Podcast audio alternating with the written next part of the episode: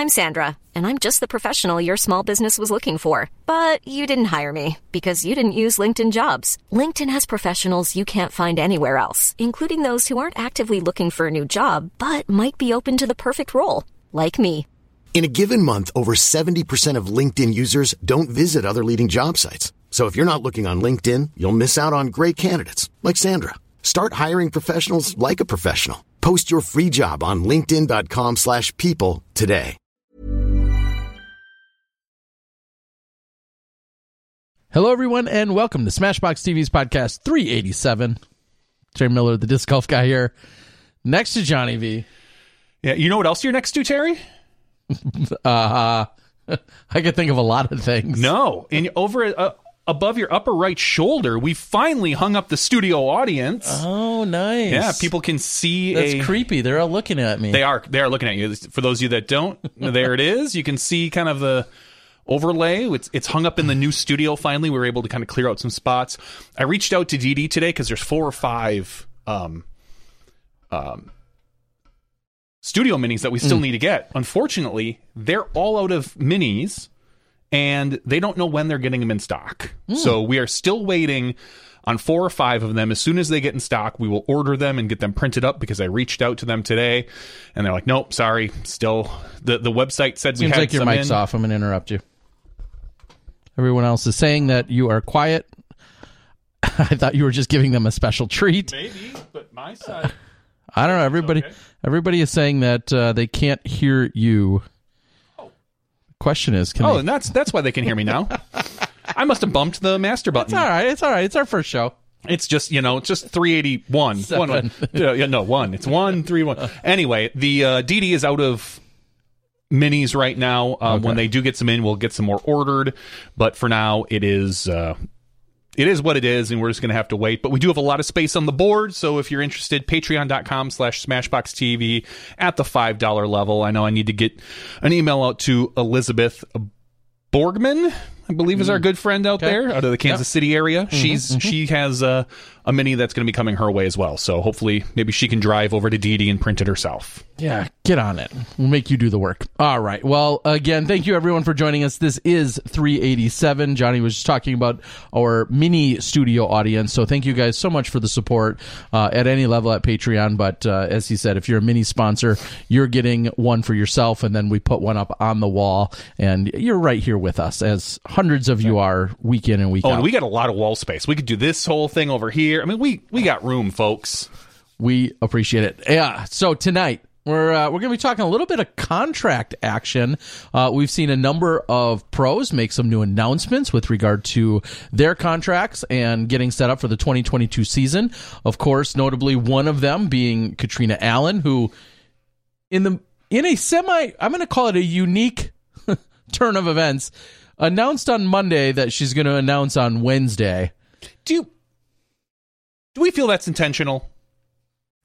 I mean, if she's got beef with the Smashboxx crew, she can bring it. I've got plenty of beef. They asked in the '80s, "Where's the beef?" I've got plenty. Terry No. kept it from the '80s until now. He's still still hoarding. No, um, I, it- maybe she's scared to, to to come join us. Maybe there's a few sponsor uh, obligations and things that need to get squared away.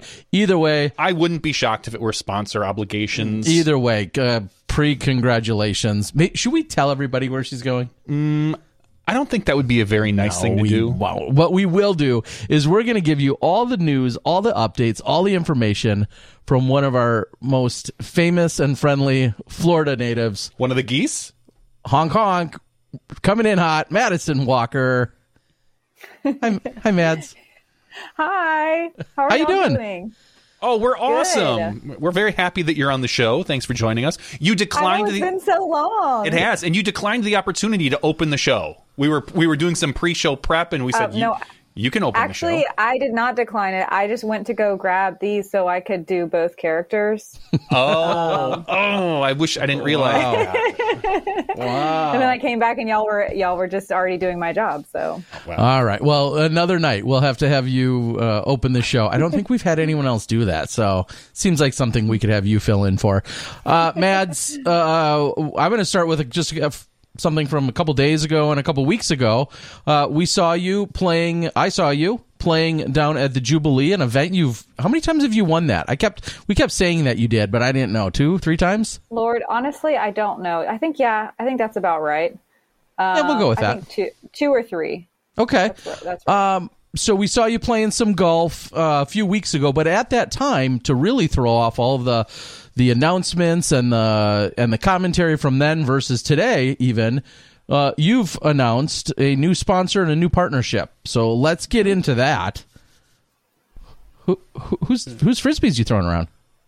I get to throw MVP and Oh, you- Streamline and Axiom, but MVP is my primary sponsor, and I am so excited. You're one of them gyro heads now, huh? Is that yes, I am. You've been called a lot of things. Is Gyro head one that you thought was coming? I did not see that coming. Uh, so no, the people, the, the the like MVP community have they've all reached out and they're like they say things, you know, like oh you fit right in and it seems like you've been here all along and stuff like that. And I'm like, you know, I honestly feel the same way. So I'm glad that we're on the same page. It so brings a single tear. Wow. So uh, let's let's get to a couple of those specifics, though. As you just said, what exactly can you throw? How do they arrange that? Are there different people on the team that have slightly different arrangements with what can or can't be thrown? I think so, um, but I'm not hundred percent. Um, I I'm allowed to throw all three, but I'm gonna try to do a majority of the gyro MVP stuff. But Okay. there's some of the molds in Streamline and Axiom that I just can't avoid. They're they're too good. It sometimes when we see a player move to a new sponsor. Uh, I was going to say MVP is a smaller company, but they're really not. Sometimes they have a hard time finding uh, not only all the replacement molds, but enough molds to choose from.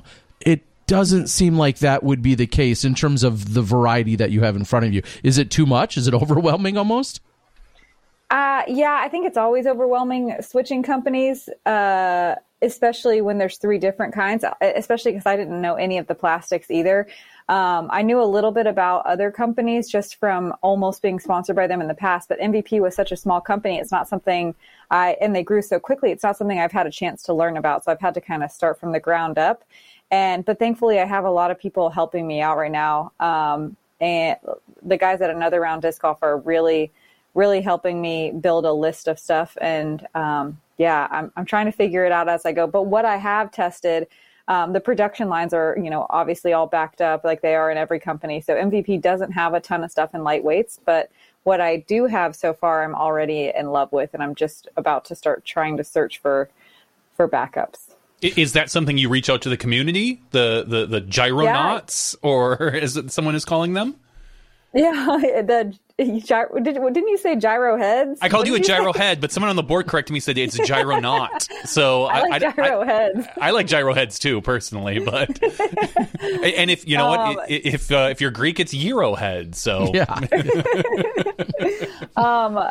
So I, yeah, I've basically been advised by MVP to put out a call to their community um, because apparently they're cool with this kind of thing. It does feel weird um, asking for for discs from the general public, but I think we are in a weird situation right now that is, you know, unlike any time we have seen or will see as far as production goes. And I, I'm, I think MVP is confident they'll get caught up here soon, but just how quickly everything grew in the past year, like everyone's kind of having to fly by the seat of their pants and figure it out as they go. And I hope when I put like a call out for discs that people will be understanding of all of that. And I think everyone's well aware that discs are hard to find right now.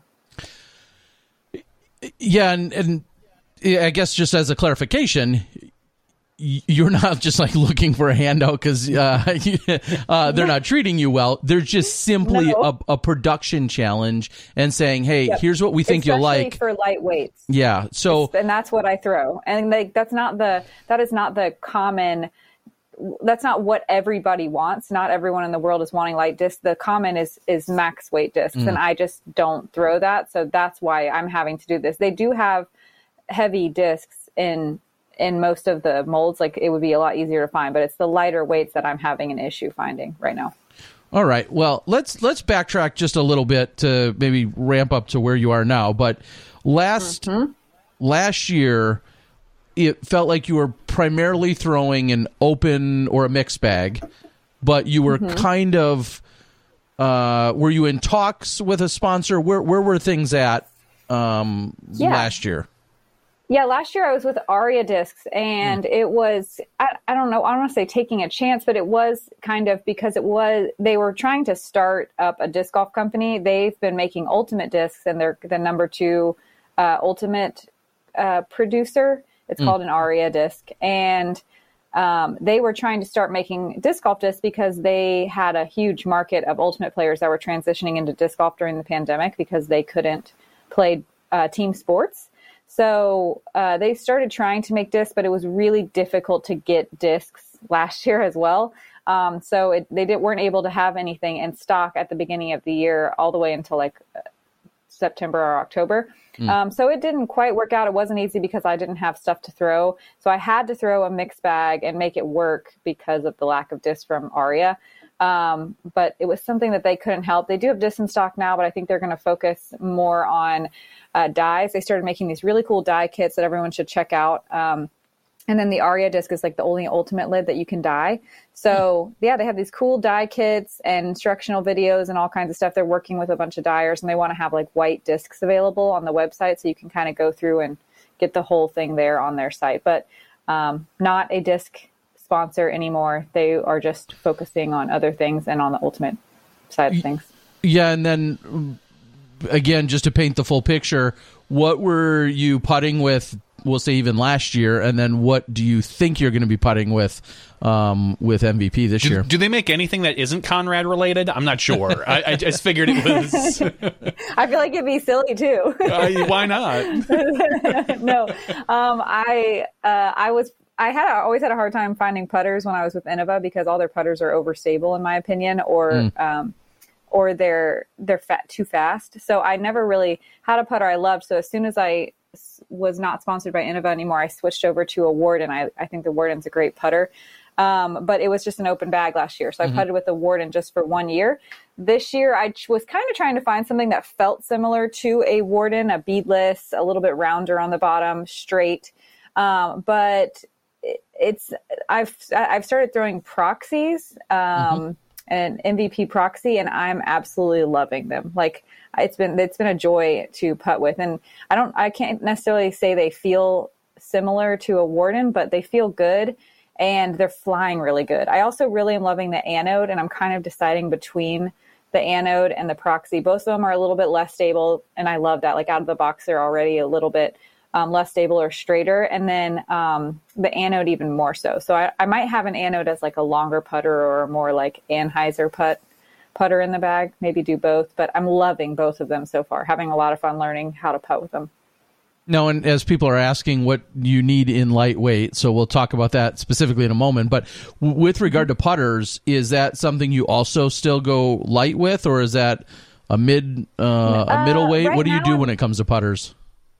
Right now, I'm uh, putting with max weight. I putted with max weight last year, but at Innova, I always did lighter ones because I was trying to fight the stability by hopefully having less weight. And so, yeah, I've always done lighter weight putters, but I think I'm okay with heavy weights in putters now. And thankfully, MVP does have all that in stock, so that's not something I need to shop around for. I have I have plenty available available to, to me, Okay, and they're so pretty too. yes.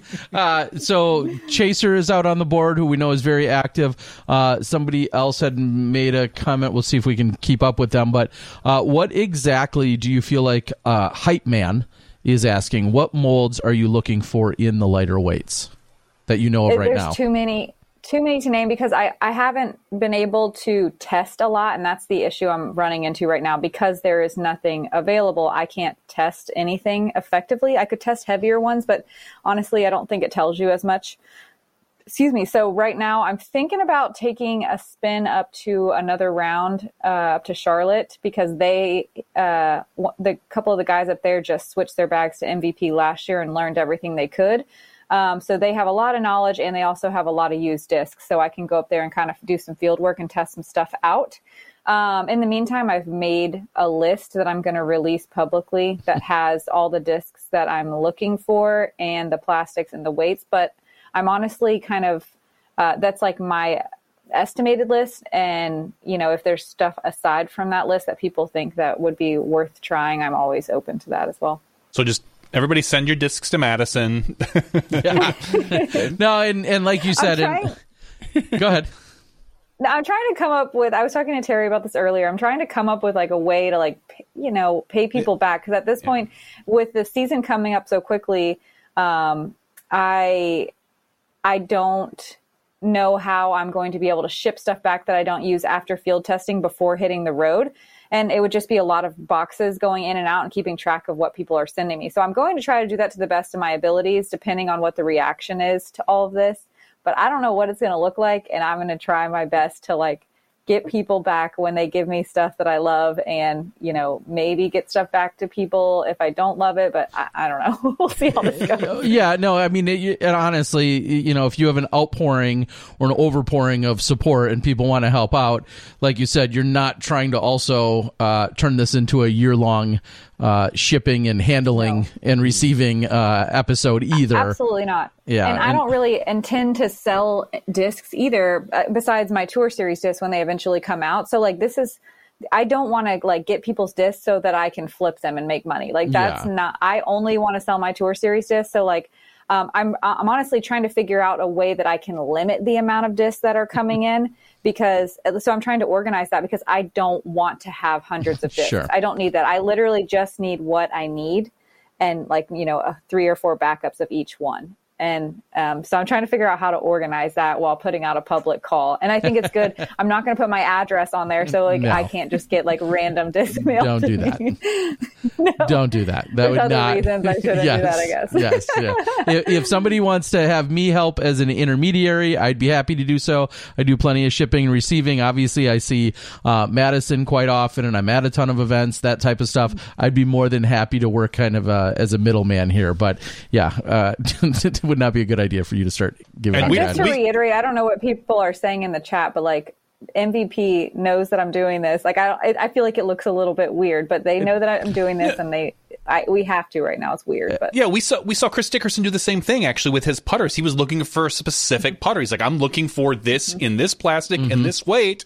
And right now, disc not just MVP, but Discraft and you know, like they don't have all these specifics like they used to. You need to kind of hunt down No. certain ones that you're going to be throwing. So eh, there's there's Yep, no every there's no shame with in it right now Yeah, yeah, yeah. it, it, it feels weird i'm not gonna lie though It Oh, of course, but that's I mean, you're going to a sponsor and they and then people are going to say, "Well, they can't give her what she wants." It's Yeah. like, "No, they they, Yeah. they literally can't right now." but I hope people understand this is a weird time in life. Like last year and the year before are weird. Like what are what are we dealing with right now in lives and how are we just like pummeling through like it's normal?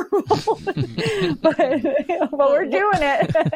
well that kind of leads to uh, again normalcy and weird and everything else that we've been going through for the last couple years uh 2020 you you largely you know set your disc down you you grabbed a couple of oars and and uh and your sun hat or whatever And just paddled out and you just paddled out into into some other lands with some uh with some other nowhere. friends right um Yep. you- how, how wh- wh- I don't know. Reflect a little. You're uh, you have a way with words. Reflect a little. Like what what did 2020 mean? And and now you're coming back in.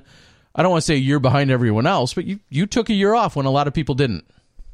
Yeah, well, so honestly, that year when I made the decision, I made it because I didn't want to be like a traveling vector, and I didn't want to. I didn't feel good about just going out into the community yet. I, I was mm-hmm. a little bit.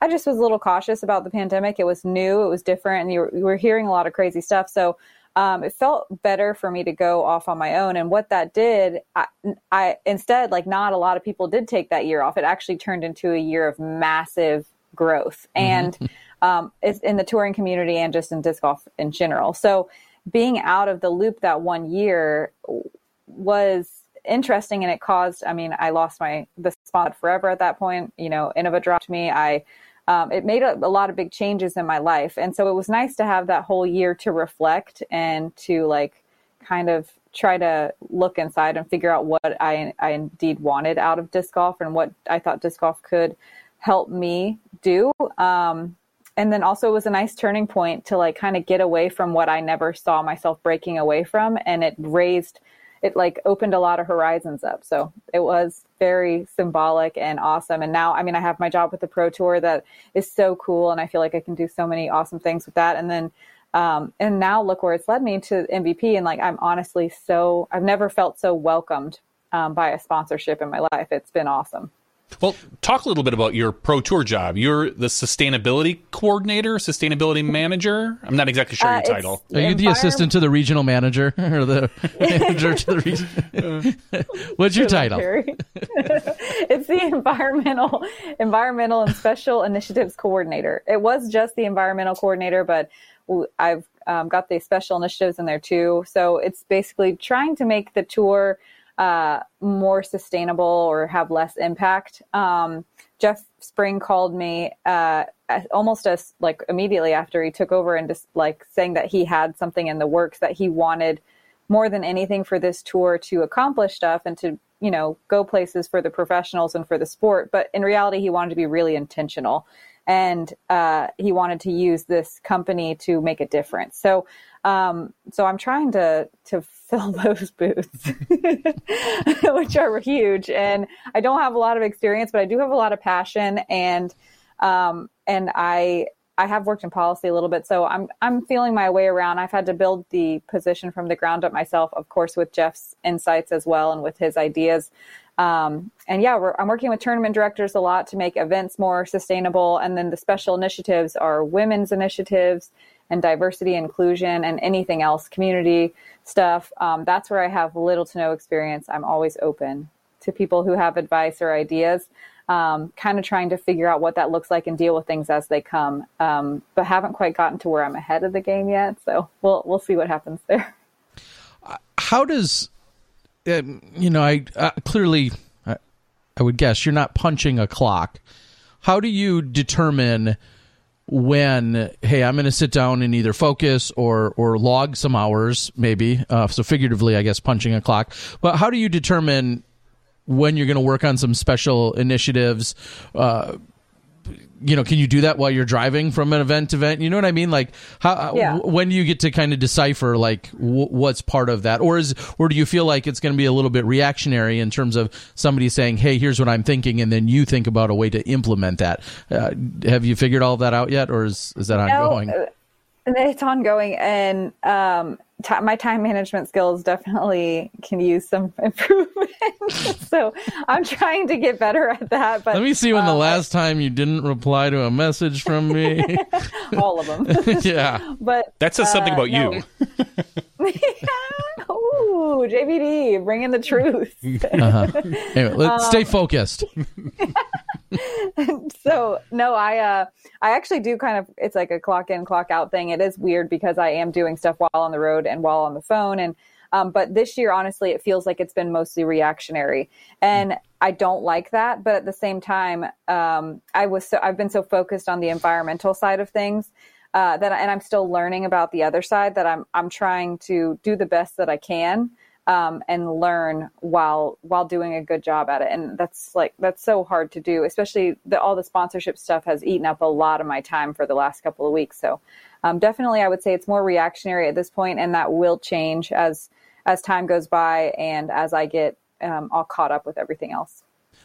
in a perfect world, which we're never going to live in, but as we fight for one, what would you say is like a, a really important goal or passion or initiative that you would love to see uh, played out that or implemented that you can either head up or or lead or coordinate or whatever? Is there anything specific about the tour that you that really jumps out at you as like, hey, you know, whether it's obtainable right away or not? Is there anything in particular? Um, I mean, it's uh, trying to make a tour sustainable is really tough because of all the all the traveling, and obviously traveling is one of the the biggest, um, I would say, factors that contributes right now to uh, like not treating the environment very well.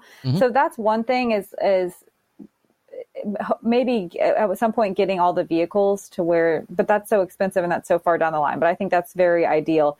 Um, at this point it's mostly it's more uh, feasible to do smaller stuff. I think it would be awesome if we could move away from water bottles during the pandemic. That made it impossible because that was the most um, the cleanest way of drinking water, I guess. Mm-hmm. So I'm, I'm hoping we can move away from plastic water bottles right now. I think that would be my biggest goal, but it is also still going to be tough with the pandemic still happening. Everything else is going to be little stuff. It seems little, but when it when you add it all together, it helps. So we're trying to move away from plastic badges, players pack, uh, unnecessary goods, stuff like that, to try to um, just eliminate single use stuff that we we tend to treasure as like little treasures and goodies and um, mm-hmm. just stuff that's unnecessary. Yeah, and that's always so tough. And you've been to countless tournaments. Johnny and I have been to countless tournaments. You get a player pack or an uh, or an entire bag of items, and the visitors and convention bureau naturally wants to have their nice full color glossy you know brochure in there saying about all the amazing things that are happening in their city or their county or their state and unfortunately we most of us if if we're looking for any of those things are probably going online. And mm-hmm. but yet you know they're supporting the you know the disc golfers. And that's their job is to make sure that we're aware of those things. It's just it's always this fine line because you're like okay we're in blank county. Okay you may or may not even flip through that. And then unfortunately mm-hmm. that's that's probably recycled at best and at at the absolute best exactly. likely not. So that's where you know those types of things I, I, I always think of like oh unfortunately this is so wasteful. And it's like they're doing their job but yep. we can we find a better way to do this? Yeah and and so the best that we can do is just get help the pro tour get there. And so like i think moving away from caddy books will help. Um, i know we've seen our share of very uh, beautiful detailed long ad driven caddy books. I'm trying to get everyone away from that because that's a lot of use. Um, but yeah, it, it's a slow process and, but the tournament directors have been awesome to work with right now. I'm just working with the, the tour events, not the silver series yet. Um, but this is kind of a trial year and um, we'll see what happens and see how I can implement into other stuff. And then the other big thing that Jeff was really, um, really excited about and was really hopeful to work towards is yes, we want the tour to be, um, you know, low low impact, but also we want to figure out ways to inspire local clubs and inspire disc golfers that are tuning in and not on tour to uh, impact the same their local communities in the same way, and to hopefully like think about this stuff on their own courses. Just little things like inspiring people to to pick up at their own course. I mean, you wouldn't think that would be difficult, but um, just trying to educate course designers and clubs on how to do little things on their own um, is, I think, a even a bigger impact than the tour just being sustainable. If that makes sense. Yeah, and I, uh, yeah, I think about all the little things that maybe with that regard, I think about the quality in which maybe you make your or your tee signs. Are they yeah. of a, you know, and there's always two trains of thought. I'm going to make an inexpensive sign because it might get vandalized and I'm just going to have to replace it. So let's make mm-hmm. it inexpensive. Or do you go with something that's a little bit better quality that hopefully withstands the test of time a little longer, hence being a little bit more of a sustainable, you know, and, and, and you're getting that longevity out of it. I think those are always going to be tough decisions, you know, for a club to mm-hmm. think about and then think about when a tour rolls into town well, we're actually not using that tee pad. We're going to use a different tee pad, and then are we missing the mark? And you know, and then you think of the course assets. You know, we have we very much flower up the course, so to speak, or litter the course in another phrase with all these amazing advertisements that the that's helping pay for the tour. Yeah. But can those you know getting those made of the best quality so they can last us an entire season or two seasons? I think those are questions that you know can be asked as well. Yep, and that's what we're. I'm starting pretty small because that's stuff that sadly has already been kind of implemented. Um, it's stuff that they've already bought and have. So just I'm trying to prepare for the next time around when those do wear out.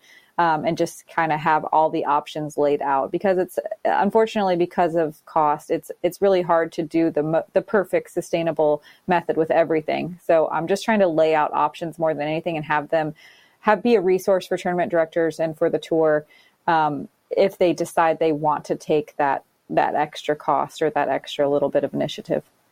And then do you do you find will you have a conversation with someone over in sponsorships like Sean Jack when you say I'd love to get rid of caddy guides and the ads that go in them and Sean saying but wait wait that's those are our ads that's what helps pay for the tour and for your salary. Mm-hmm. So like is uh, where's that fine balance going to come from? Well, I'm hoping, and uh, you know, not being someone that can design apps, it's hard to be like, well, let's design an app, you know, because that's another thing that's expensive. And, but it is something that you will never not use. So I'm I'm hoping right now a lot of the tournament directors are pretty uh, okay or have already started on their own designing, um, you know, little websites or apps that have the caddy books and everything already digital and a, lot of times you can still throw your ads in there and they're just as effective as they would be in a mm. um, paper pamphlet so um, yeah a lot of tournament directors are already taking those steps too because it is less expensive in the long run yeah, and I, I think about, of course, with UDisc coming along, and you know us seeing scoring, and along with PDGA scoring, uh, to to have those applications as opposed to the pencil and paper. Uh, you think about the paper that gets thrown away, but then we think about the devices that have to be charged more, and then I think we could go round and round in all these circles, right? I mean, yeah. Will you figure that all out, please, Madison, and report back you're next like, week? You're speaking to the dark hole in my brain that I avoid. let's not let's not spin her out of control right now. Yeah, we don't. I don't need help at all. Like, do you want to start talking about coral reefs? Like, we can go there. uh, okay, so um, I have to giggle all the time so I don't cry. it's a defense me- mechanism. Okay. Yeah. Okay. It's a cover up. Let's talk about those algae blooms down in Florida. And yeah. um, so let let's uh, let's go into the All Stars. Uh, obviously, that's just now, believe it or not, a few weeks away. You're speaking about getting ready for the tour, the tour season, and all the madness that you know will likely ensue with that. Uh, no matter what the prep work looks like, but all Star Weekend. Um, wh- where does that stand? Um, what are you doing? You are you around? Are you you um, hanging out? Do you have work right. to do out there? Uh, well, yeah, they're they're having like a, a, big media day, and they're like getting all the crews organized. So I may go out there just to be uh, present for planning for the rest of the season. Um, that's that's the only plans right now. Okay. Um, is the All Stars and maybe I don't want I'm not trying to put you on the spot. Is the All Star weekend something that you or other players do you feel like people are aspiring to be a part of? Um, oh, 100%. Uh, um, okay.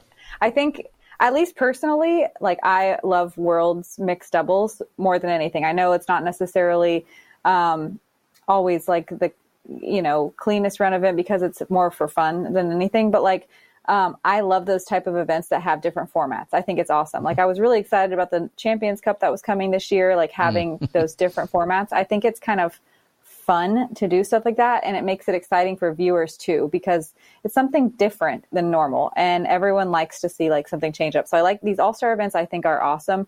Um, and I think all the players are would be, are super psyched to be involved because it, it's just a, a change from the norm that we're so used to doing year after year. So was it Madison against the world when it came down to that Champions Cup format? Because I feel like you're in, you were in the minority then if Very you really so. loved. Yeah. Oh yeah. Well, I mean it's cha- it's been changed, so that tells you how much uh, other you know. Well, you're the only one I think because there was a really? lot of very very upset and disgruntled top level players, uh, your peers that absolutely uh-huh. hated uh, what was proposed and, and put forth originally. Did they hate it because of the format, or did they hate it because yes. it was going to be considered a major with that format? I guess both. Uh, uh, well, the, no, the no, latter. The, more that. so the latter. The latter. The, because okay, because I can understand that. They, they didn't want. See, that's a, why I like that's why I like the All Star event because it's not anything big. I can understand yeah. not wanting the format on a major because then it doesn't feel it's not technically a major anymore with that you know, funky. Well, I, well, it's not a stroke play major, is yeah, what it's, it's, it's just not yeah. a stroke play major, like Terry said. And a lot of people were uh, upset that you know the work that they put in, they felt like for the first three days would be erased on that final mm-hmm. day. Mm-hmm. Or you could, could be, yeah. Or could be. You'd have a seven stroke lead, and then suddenly you're neck and neck with somebody on the final day playing match play, right. which was the big complaint. No, and I that's that's hundred percent accurate. I think what I like the All Star. I like the new the different formatting, but I don't think you should do it at a major. hundred percent, I agree with that. But um, but honestly, if they're gonna do it, I would be into it. Also, if it was a major, I don't mind it. Like I'm not going to complain about it, but I see why people are. yeah, and uh, so excited for it to happen, but it sounds like and and yeah, to be fair, a lot of people did say this can happen. It just shouldn't have that distinction attached to it. So uh, I think we're going to see it play out as a regular event. So I, I do have an idea, and unfortunately, I don't think you're going to be around because you're likely not signed up or playing Memorial. Uh, which will be an A tier this year. Um, one of the things, and I'll, I'll, spoil it for everyone out there right now, is I, I would like to, I'll be covering that from a post production perspective, and I want to come up with a mixed uh, doubles format that's fun to play that's a little bit more unique than it won't it definitely won't be just straight up best shot Mm-hmm. the best shot, modified best shot at Worlds, I kind of like, but I'd, I'd, like it to be played at Fountain. And this is an exhibition match, you know, for my channel. Um, I'd la- maybe I'll talk to you about some ideas because um, I'd like yeah. to see mixed doubles. You know, I just edited the World's mixed doubles that you were in, and it just made me think. You know, a lot of people said, "Hey, I love mixed doubles." So let's find a way to do it. Is there what is it about mixed doubles that you love so much? Um, I I think I I, mean I just it, it's different, so that's nice. It's nice to not just be doing stroke play. It's also nice coming from a team sports background. I like playing with somebody else. I like having to have a teammate there with you. And I would normally say like rooting for each other, but obviously you know that Zach and I are not rooting for each other ever. no, we're no. actually battling um, and talking smack the whole time. But I like, I love that. I love like the camaraderie of being uh, playing with somebody. And I think it mixes things up and levels the playing field a lot, um, depending on how, you know, the teams are set up. Um, yeah, I, I think it just makes things more interesting. And I also really like, you know, obviously there's a little there's less viewership in women's disc golf than there is in men's. I like mm-hmm. that like a mixed doubles scenario is bringing people to watch women's disc golf and maybe become a fan of a women's player they didn't even know exists or had never taken the time to watch. To- yeah, totally agree with that. Um, it, it's been one of my favorite. I was going to say events to cover in the last five or six years. I think I've gotten like four out of the last five sets of world's doubles and awesome. uh, yeah, it's it's so much fun. Although uh, I feel like with the video that you just edited with me and Zach and uh, Kristin and Silver, I feel like I was reading comments and a lot of people were like, I didn't even know who Silver was. like yeah. it was like the opposite. Like Kristin fans were like learning about Silver. Uh, very much so. It, awesome. Pretty funny uh, uh, flipping that on its head, wouldn't you say?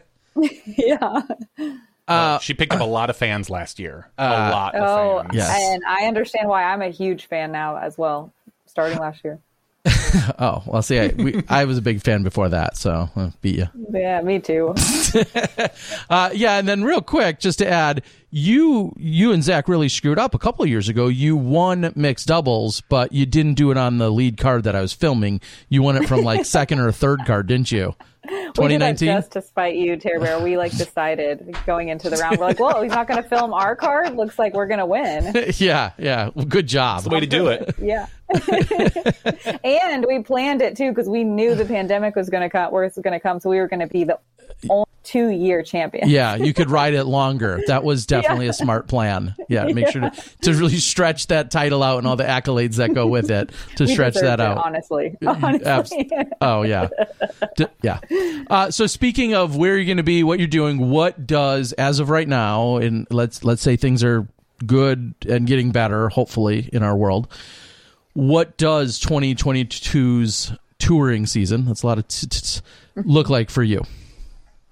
Um, right now, I'm signed up for almost all the Pro Tour events, uh, except for Declo, and I may play, not play one of the Texas events. Mm. Um, goal is to make the Pro Tour Championship again. I love that event. I like the format. Uh, obviously, we've made that clear. But um, so that would be my major goals. I, am going to play all the majors as well. I was hoping to go to Europe, but I don't think it's in the cards this year. I think I'm going to st- stay in the States. If I decide to go to Europe, eventually it'll be another year.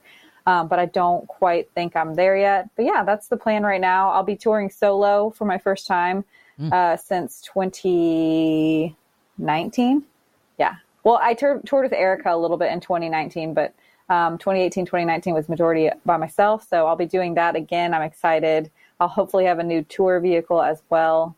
Um, yeah, What do you get? plan. Do you know what you're getting? What kind of tour vehicle you're going to be getting? No, I, I was I was thinking a van, um, maybe something with high clearance that because I could take it four wheel driving. Because I like to do that, but it's been really hard to find anything. There used to be Econolines everywhere on the market, but there's just nothing right now. And I guess maybe Amazon and DHL bought a bunch of the big, like box style um, trucks and sprinter vans. So there's not a lot of those available either. And if they are available, they're really marked up and they go really fast. So you have to be ready and waiting with cash in hand. Um, trucks and trailers are surprisingly more prevalent and about the same price. I'm looking at maybe pulling a trailer as well, but it's mostly, I can't really be too picky right now because the market is insane. Just like in the housing market, the, the car market's insane. Everyone wants to do van life right now. So everything is flying off the shelves too. So you have to be ready. Yeah, and I guess that would lead me to ask then, you know, we've seen you in your car. If you would then uh, possibly just go to, a, you know, a f- really fuel, excuse me, a fuel efficient car and possibly go that route for a year, knowing just the shortage of vans and bigger vehicles. Yeah, that'd be it would be awesome, but that is very expensive. And honestly, right now I need space because with the pandemic still kind of being a thing, I, I am not quite ready to go fully back to staying with uh, hosts year round. I just don't think it's a good idea. I think we're going to see more, maybe more issues with the pandemic this year than we have before. Just but like I know it's a little bit more mild, as they say. But um, I don't know. I, I still think it's not quite time to bounce fully back to staying at host houses every single weekend, especially week after week after week. Um, so yeah, I, I just need something a little bigger that I can uh, live out of if need be, especially on the in between nights. So speaking of houses, um, how is Picola, Pensacola, becoming like this hotbed for our our uh, at, at least our elite level uh, women golfers? But what's going on down in Pensacola? You, don't. I mean, Paige and Alyssa just released their new YouTube series last night of their house and their story. Obviously, Eric and Tina moving there. I mean, are, are you, oh gosh, Dara, are you a trendsetter? Did you did you get, bring everybody to Pensacola? Yeah, I mean, I can't blame people for following me into the light. no, I mean, I was born and raised here, so like this is home. Um, my and my, I've got like I was like the fourth or fifth generation in Pensacola, so it is. I love it here. I really do love my home, but it is truly bizarre to see people moving here one after another. I guess it is fairly inexpensive for the housing market. It's more expensive here than it's ever been, so it's weird to hear people maybe their budgets are a little bit bigger. but like, because houses are expensive here right now, but I guess it is cheaper maybe compared to the rest of the country. It is warm. It's Florida. Um, so it's like it's a good place to spend an off season. We have a really nice beach too. Can't lie. Who who's um eh, do you know of anyone else that's uh that's teetering on the idea of of uh calling Pensacola home? Are there other people? I, that's what I'm asking you. You have the answer. oh answer. no, is- not that I. Is Thomas Gilbert moving? Is he coming? Is he going to give up his Canadian citizenship? Not that I've heard of. Okay. not that I heard of, but honestly, if anyone said they were, I wouldn't even be surprised anymore. I just didn't know if you were like the official like disc golf welcoming committee to Pensacola. like that's the other hat you put on. Do you have glasses and a hat you can put on and show us that? No. no, no. Well, if you're looking to buy a that house in Pensacola, you can use Nightberry Title as your title agency. Yes. Reach out to Johnny V's company who also operates down in Out- out Pensacola. of Pensacola and Destin. Really? Yeah. Oh yeah, I knew that. I remember that. Yeah, I've been down there for that. So Okay, so we're going to see you at uh, most of most of the events, uh, is what you were saying. Is there anything, uh, you know? Clearly, you're an explorer, and then everybody can read it on Instagram. Where? yeah, what, follow. By the way, follow Madison's Instagram. If you Yeah. just like, let me put it this way: it's way less disc golf and way more adventure and wildlife. and wildlife. Not uh, adventure is putting it a little memes. exciting. A few, a few memes, a Yep, few memes, okay. but in general, it is it is one of the most enjoyable Instagrams out there from any pro. I think. Oh, thanks, Johnny V. I I check it every couple days. I like I like to take pictures, so there's a lot of nature pics. Um, but this year, I'm excited. Uh, Abby, who I toured with last year, she's one of my best friends. Uh, she ca she hit the road. She's a casual disc golfer that wanted to check out all the courses as well, and we hit the road together the last couple of years. But she um, put in a bunch of permits for rivers, so I will again be grabbing my paddle periodically and floating a lot of rivers, so you can anticipate some footage from floating rivers in Uh, 2022. What is uh, just because we're here and it makes sense? Throw it in there. What is your Instagram handle? Uh, old, old Mad in the Sea. It's like it's like Old Man in the Sea, the Hemingway book, with mad instead of man. Um, I used to like Hemingway a lot. That was before my feminism. I'm just kidding. That's a nerdy joke. Okay, uh, we're gonna switch gears. um, so I think what I maybe what I was gonna ask is, uh, w- yeah, what exactly? W- what's still on your bucket list? Maybe let's go there, or what's on your return to list uh, here in 2022 in terms of Like places and nature. yeah, and and and adventures and things of that kind. Yeah. Um, I, I, I last year, I, the last two years, I've spent most of my summer in Montana, and I do always want to return there. But I think this year, I, I'm excited about spending a lot more time in Washington. I'm hoping to spend more time in Washington State. Um, so that's my number one return list. I got to spend a week and a half in Maine last year, and I just absolutely love it there. So hopefully, get to go back to Maine. Um, yeah, it's a bit going to be a busy season, so I won't have as much adventure time as I would like. Um, but I think, yeah, Washington is going to be the most exciting time, and then sprinkling a river here and there. There's too many rivers for me to even remember. I know one of them was the Green River in northern Utah, and I'm very excited about that. Uh, just for the fans out there, what's what's your least favorite state? Where where don't you want to be? The least favorite state? That's hard. I kind of like all the states. Oh gosh. Are we I going? would- You're supposed I to say something to offend somebody. Come on, pick a state. Okay, I okay. I think oh my gosh. I'm going to get a lot of hate for this, but I think it's Texas. Wow. I didn't think she'd actually say I anything. love I love I love Austin, but like it's either Texas or maybe the least amount of stuff I've done is in Nebraska maybe. I don't know. I just have had some pretty funky times in Texas. I've also had some great times in Texas, so it's hard to like write it all the way off. But like there's a certain area of Texas that I really don't like. I've had some rough times in like Amarillo area. okay. Um, but Nebraska is the le- I probably have done the least stuff there, but Nebraska's really cool. I like all the old barns and tumbleweeds and stuff. I like all the states. Are, I don't we- like the New Jersey Turnpike. No, I don't think anybody. yeah, I likes was gonna say. I don't know. Uh, Nobody. I don't believe anyone's ever said. You know what I enjoy doing this week? Spending time on the New Jersey Turnpike. Do you have anything? Um, I know most people would be like, I hate Mississippi, but I love Mississippi. I went to college there. So I like I like all the states. Alabama, it's like that's like an hour from me. I love Alabama. I just like all the states. Do you have anything lined up fun for when you're in Wisconsin for the U.S. Uh, women's for U.S. women's?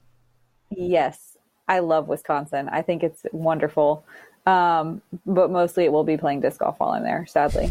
But I think Madison's a great area, though. There's a lot of stuff to do around there. well, of, I was going to say that I don't want to say Madison's a cool city because that sounds like I'm just making a joke about my name, but I, I really do love Madison, the city. I think it's a really cool place. I love all the, it's just like seems very like, you know, farmy and farm to table and community based. And I really like art, lots of art. And I just think it's a cool little town.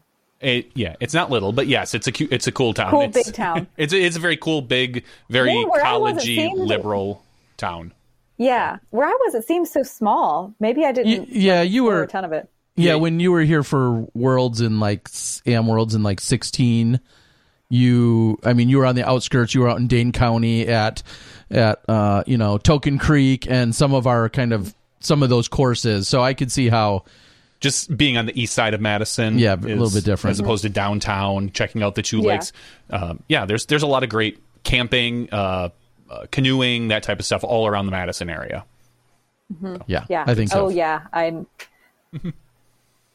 I'll definitely be paddling. I don't think I need to say that. What Uh, are you laughing at, Terror Bear? you just you. Go hang out the, at the uh, uh, was it the Mazomanie Beach? Okay.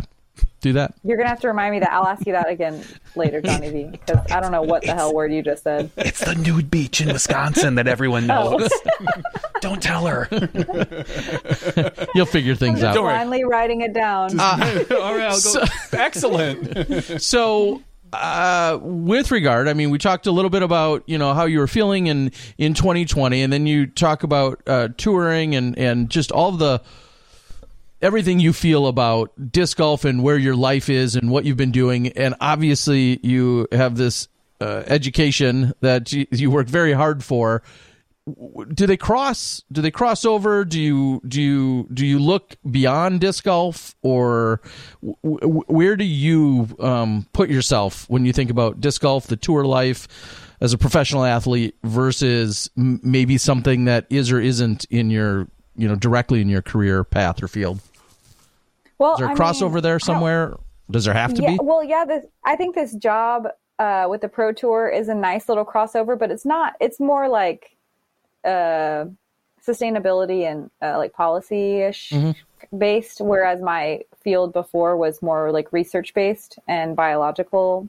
Um, but it's cool because there is definitely a crossover.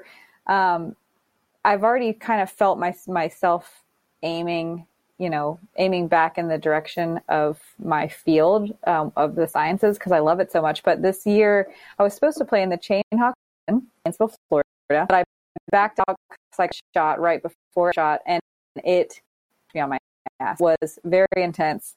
Um, and it took away all my practice days and even was going to leak over into one of the tournament days.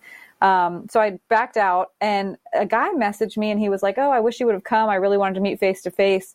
If you don't mind, can we set up a uh, can we set up a FaceTime call?" And normally I'm like, "Uh, I don't know about that. Who are you, random? what beach are you person? at yeah yeah, random man.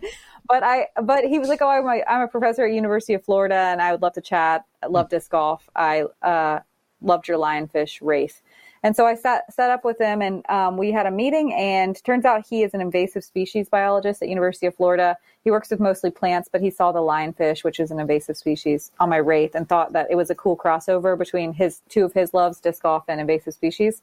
Um, so it turns out he like used to disc golf a bunch in the 70s and 80s. He knows a bunch of like the old legends in disc golf, but he chose science instead of disc golf.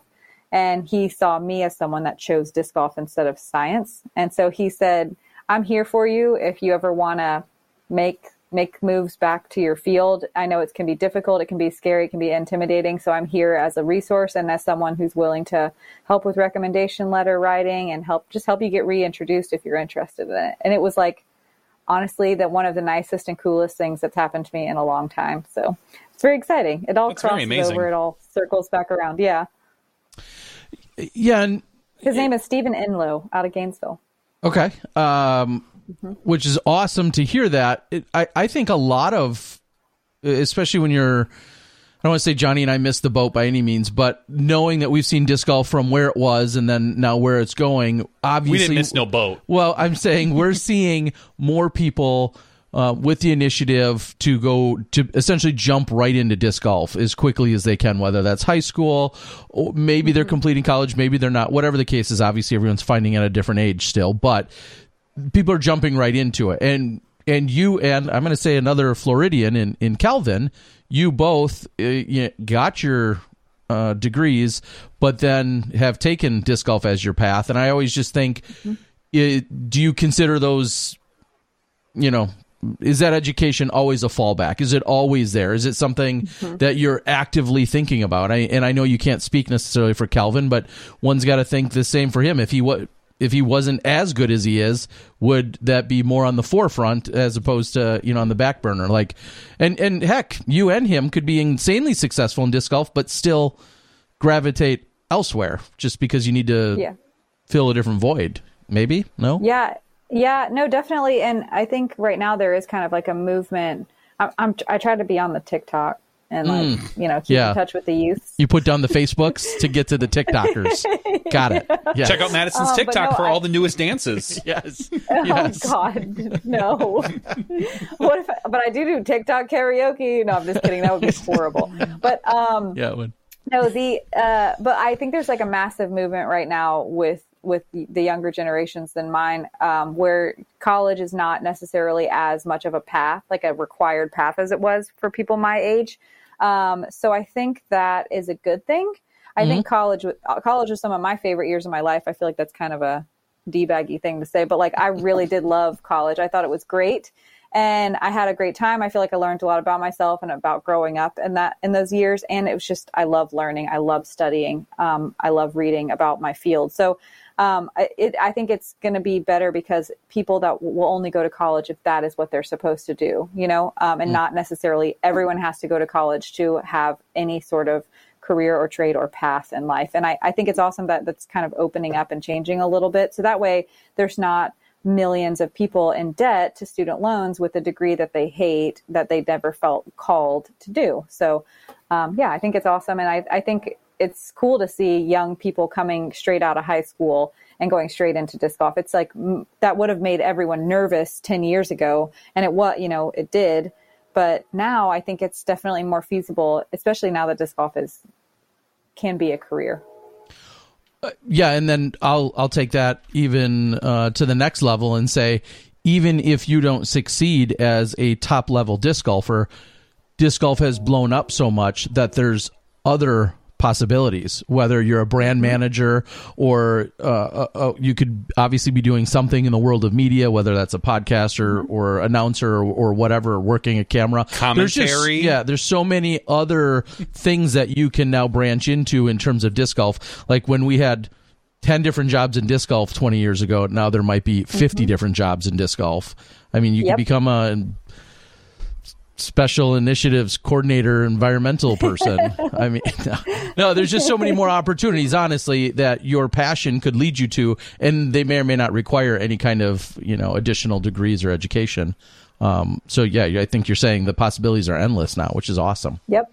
And i'm glad that people are are moving away from like one a one path kind of life because it doesn't need to or have to be one way or one right way. No. I think uh yeah, 98 degrees said it best. No, they didn't. I want it that way. No. Okay, so no, that might have been no. NSYNC actually. It's not even 98 Sorry. degrees. Yeah, I know. Yeah. so I, am not Isn't mad that I don't know. I'm not mad that I that I was confused for a moment and wasn't perfectly sure. I'm okay with that actually. Folks, he was, uh, and he so he threw everybody uh, off. Speaking of other jobs, disc golf commentary Two Hot Geese came about, and you, yeah, Erica, where, where, of course, but where, uh, where do you see that going? Is that something you can still pursue? Do you have the time? Do you have the uh, the drive um, to want to do it? Kind of. I would I, the the time time is always going to be the biggest issue, and it it stinks because we are doing those post produced commentary uh, on tournament days. We're doing mm-hmm. it the morning of and then competing that afternoon. And it just, it makes tournament days pretty busy and pretty tiring. Um, so, but I, we are, we are still going to try to do it. I don't know if the pro tour is keeping media teams the same as they were, or if they're going to do a shuffle. So I don't even know if GK Pro is covering FPO in 2022. I don't, I don't know the answers to that. I haven't I think Jeff. I, I, just listened to an interview with Jeff, and I think he said mm-hmm. don't expect much change this year. Okay. As far as post production, now he didn't get into details, but my guess would that would mean that we're not going to see much change in the yeah. Uh, uh, well, the groups so that cover I mean, what divisions. Yeah. But, okay. So well, I mean, Erica and I uh, talked about it the other day, and we both we both think that we have a good thing going, and we got in good habits by the end of the year last year, and we can make it work. Um, so yeah, we'd be excited, and and people seem to receive it pretty well. Um, so we're going to try to you know not just rest on our laurels because of that, but um, get better and hopefully still bring the great hot go- delirious hot goose commentary that's you sometimes at 7 a.m. what was the, what would be the number one thing you feel like you learned or grew with when it came to the commentary this year? Um, that is a good question. I think, um, I think preparation is mm. maybe the the thing that I realized helps the most. Uh, Erica was really uh, Erica was really she loves doing commentary, and I don't know how many of you you guys listen to the Two Hot Geese do the FPO post produce, but Erica, in my opinion, um, I was had been doing commentary for a couple years before that with the Pro Tour and with Terry. Um, but Erica came on and she came on strong and she really, really loves doing it. So having her as a commentary partner was awesome. Like she works really hard and she cares about it a lot. And she would get disc lists from all the players um, so that we could talk about the discs and try to learn all the players' bags so that we can bring like more intelligent commentary and not just be like goofing off and giggling the whole time. Um, so I think that I think preparation was the biggest thing I learned how important that is and how much of a game changer it can be for commentary. Um, also, we both learned that eating before we do it helps, regardless of how early it is, because Erica's stomach growls so loud. if you tune in, if you mm-hmm. tune into some front nines, you will hear it. And um, and I realize I can't put a damn sentence together without a snack before the rounds. My blood sugar does not allow for me to creatively put together words. uh, and I know everybody has their their opinions on on this specific matter, but how important is it that disc names or the molds that someone is throwing? Do you feel that's crucial to commentary? Is are you I don't want to just say lazy if you're not doing it, but and the follow up to that is if it's used who's who's gaining the most by that? Is that the sponsor or is that the individual player? Is it um, a retailer? Well, so we made it. We initially made it uh, not mandatory, but we just tried to really make sure we were saying discs that were the that specific player's signature disc mm. to help them sell discs. Because a big thing in FPO commentary is highlighting the FPO players. They they don't get they haven't in the past gotten as much media time as MPO, and it's harder to sell discs. They don't sell as many discs. So like we're trying to really build the brand of the FPO players that are out there working their butts off. So that was like the start of it. But then we realized that uh, a lot of people were receptive to at least knowing if it was a fairway driver or a mid or a putter that people were throwing. Just um, tr- trying to understand shot selection because a lot of people, are, uh, yeah, they're watching the post produced rounds because they're fans, but also people are trying to learn and trying to, to grow their own game. So I think it's helpful to at least be able to know if it's a, uh, you know, what's kind of speed range of disc it is that mm. players are throwing and why, and like at least speculate why they're choosing that disc in that situation. Okay. Yeah. I, it, I, I, I just know it's an ongoing debate. Yeah, and I feel like yeah. it's an. I, I, love the idea of sharing. It's a it's a mid or it's a driver. It's a fairway. I love that sharing. I'll say that generic information, mm-hmm. and I've always just been challenged with the idea of of saying, oh yeah, this is so and so's trespass or destroyer or octane or whatever. Well, I mean, it is so hard. That's why I was giving Erica such big props. It's like, I mean, it's her getting those lists was like a whole nother job in and of itself. And also, a lot of times players aren't receptive to wanting to send you their disc lists after every sin- single round, especially mm-hmm. players that are making lead card round after round after round. You know, they just kind of expect you to learn their bag. So, like, I'm, I all the props go go to Erica for for getting that together. It's not something that I think I would follow up with doing if I was doing commentary on my own. Maybe I would, you know, talk to players during rounds while I was playing with them and try to remember stuff. But getting those lists together and being that organized is I mean, it's tough. It what, is tough. What have you? Yeah, and I, I just want to throw one final statement on that. I don't necessarily go out and, and learn or memorize or, or look at them. I almost do it intentionally. Um, I, it's not because I'm lazy. I just I don't feel as if it's as crucial when I say this is a Firebird or a trespass or a felon or whatever. I always think about those discs are beat to a certain level and worn in yep. or maybe some kind of a special such and such that really nobody else is getting their hands on or so and so has the the very first prototypes but yet no one else can really get their hands on them and I always feel as if I love the idea of giving a generic reference to the di- maybe the disc mold but more so to the disc shape and or design more so than worrying about well that's his fourth run nate sexton you know champion glow understamp yeah. firebird you know with a white yeah. stamp and a so and so design you know pastry dyes foil? on top. What's the foil? Yeah, the foil. The foil. It's a heart foil. No, no, no. Wait, that's his yeah, Wonder Bread What the foil. heck else are you talking about during coverage? I don't know flowers. I, I just trees. Terry likes to talk about trees. okay, I'll sidetrack yeah, for a second here. I need to stop. I get told I need to stop laughing, so I'm going to try to fill this time with molds or something else that is not funny at all. yep, molds, Mold, moldy stuff. Not funny. What? Molds and spores. How many birds can you identify? And do you like it that everyone refers to you as the bird woman?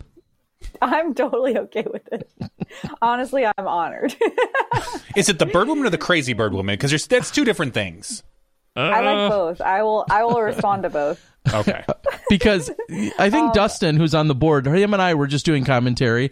I think uh, with regard to the Jubilee, which you of course featured in, and I he heard a bird, or I heard a bird, or something. He said, "I don't know. We got to ask Madison what that is." Like that's the default answer. I mean, you are quite the uh, the reference point. Anytime a bird is heard anywhere, it's just assumed that oh, we should probably ask Madison.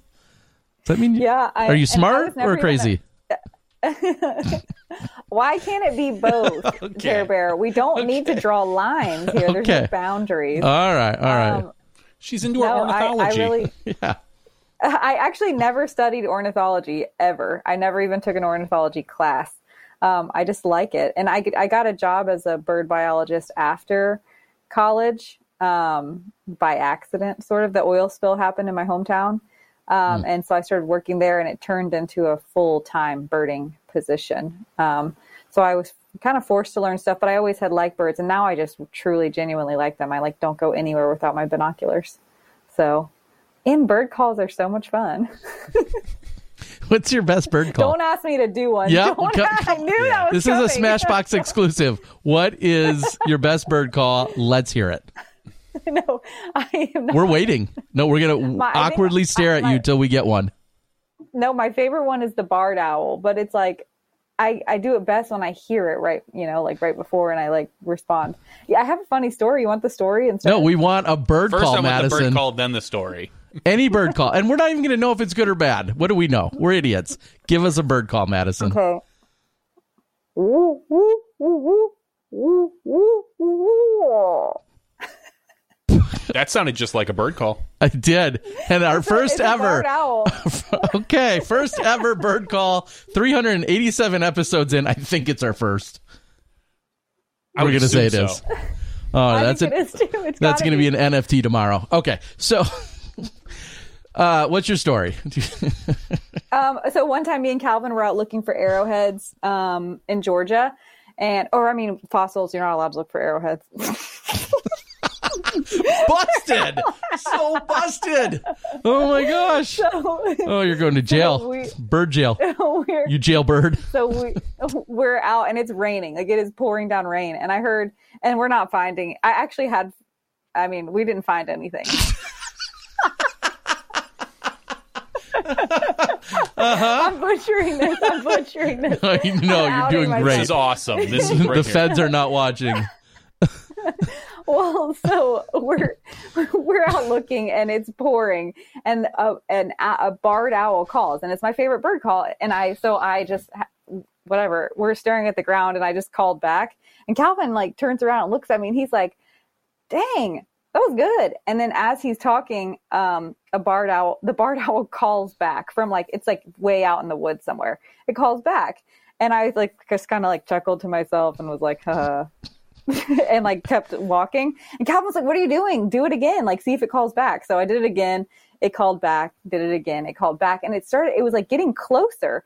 And Calvin was like, "Keep doing, keep doing, it, keep doing it." So I kept doing it, and, and next thing you know, uh, like a red a red shouldered hawk also started calling, which is weird. And it was the red shouldered hawk was like in a tree right next to where we were walking. And so I look up, I'm like, "Oh my god!" and and I'm not going to do that call for you because I will bl- I will break a speaker doing that bird call. But and at, so the red-shouldered hawk comes out, and as it comes out, the owl flies out too. And the red-shouldered hawk turns out is dive bombing on the owl because the thought it thought the owl was coming to try to like mess with it and like in its territory. So the owl is following my call, and the red-shouldered hawk is dive bombing the owl to get it out of its territory. And so the owl flies across the street, like trying to get this hawk off of it and it's looking over its shoulder, all frazzled, looking at me like, "What the hell are Look what you you did. lady. This is because of are you." yeah, it like landed in this little tiny pine branch that was too heavy, and it was like you know, up and down. The feathers are all frazzled, and they're just looking at me like, "Why are you messing with me like this? I thought this was real." I felt terrible. Oh wow, you, you oldies. Yeah. Oh my goodness. Yep. I know. I felt awful. Wow, and But and yet you and you don't good it have is. your own show, huh? This is this is We've got an owl that lives in our backyard that I hear at night. Sometimes I'm going to have to have Madison come and talk Ooh, to I it. owl wonder what whisperer? kind. Oh. I, I have no idea. I don't know. It, it makes who noising noises like, like whoo, whoo, Yep, kind see, of thing. he's got yeah. it. Yeah, that's about as good as it gets here. Uh, Madison, So good. we wouldn't be. Uh, Most people know this podcast is incredibly hard hitting, and uh, Mm-hmm. all the highest, all, all the most significant controversies and Gotcha journalism. gotcha journalism and hard hitting. You know, we get right to it, no BSing around. So, with that in mind, we have to ask, why does everybody think you and Calvin are dating, or have dated, Oh my or are dating? I thought you were gonna say like, is this owl story gonna be on Ultiworld tomorrow? Like that's. I thought you were saying my story. no, was we got to we got to get down to the nuts and bolts, the real business, because everybody in the chat needs to know or wants to know. Why don't you tour with him? Why don't you, you know, Yeah. all that stuff? Well, we're because he, he's my best friend, and I think everyone is still hesitant to believe that men and women can be best friends, and Hmm. that's it. Um, so that's that. Sorry to bust anyone's romantic bubbles. I was totally standing But- him too. I've I've got behind the curtain. I've got the Madison Calvin. Like, I, I, I'm gonna have to take I it down think- now. I gotta Honestly, fix. If Calvin and I, if Calvin and I dated, it would be just like so weird for Zach. You know, like we can't leave him out. Yeah, that's that's true because we. or, or Zach's wife. It'd be so weird. yeah, Heather. She'd be like, I need. You guys are supposed to keep Zach away. please, can you can you please take him? Take it. Take him out of the house. all right, all right. So we just want to make sure it's out there, I- fair or not. I know it's it's not anyone's business, but it is, but it's not. So It's I, not. that's why we had to ask, just because of how serious we take our job, and and it's loud and clear. Uh, Calvin turned you down. Okay, so we're gonna move on. He's holding out for he's holding out for Zach. okay, okay, got it. Whew. All right, the air is clear finally. Um, wow, is there And anything like, we I don't know if it, is it not obvious that I only date owls. Like. That's a valid point. with a call like that, and we all know why. Yeah. Oh, I still feel so bad. Someone said the hot goose catfished an owl. so ah. Yeah. we have it all. Talented goose. Uh, yeah. Uh, is there anything we haven't uh, un- uncovered that we need to talk about here tonight? I mean, now that we got you with all the gotcha questions. I feel and- like I've, I've, yeah, I've given you all my deepest and darkest secrets at this point. Um, what else do you want from me? well, uh, y- in all seriousness, a, few people have reached out again. Uh, whether you share, well, you'll put it on on your socials or wherever you're going to put it with regard to discs you're looking for, and then Mm-hmm. one of the main components to that is that they're the lighter weight versions. So, uh, Like like 155 to 165 type Well, weight. So on the Does on the depend? Document that I'll be releasing, it has the weight classes that I'm Okay. looking for. I have, Okay. I'm like, it's like an, a pretty exhaustive document, so it has everything, all the details on it, all the juicy details. dang, you are so needy. Like, oh, I'll take a 166. so Don't give me no 171s. I need a 166. Please 166. help me. yeah, one sixty seven. Not interested. yeah, that's a hard pass. Um, all right, I don't know if we have anything else for you then, unless you've got other things. Are you, you sure? I mean, this has been a pretty quick interview. yeah. that's what we're known for. Yeah. Timeliness. It's only been an hour and 15 minutes. Like, jeez. Yeah, actually, yeah, we're kind of bored with you. Otherwise, we'd keep you longer. I mean, some people are two or three hours, but no, um, I do feel like uh, I think we've covered just about everything. Uh, like I said, unless you have other things you want to share, you got any secrets?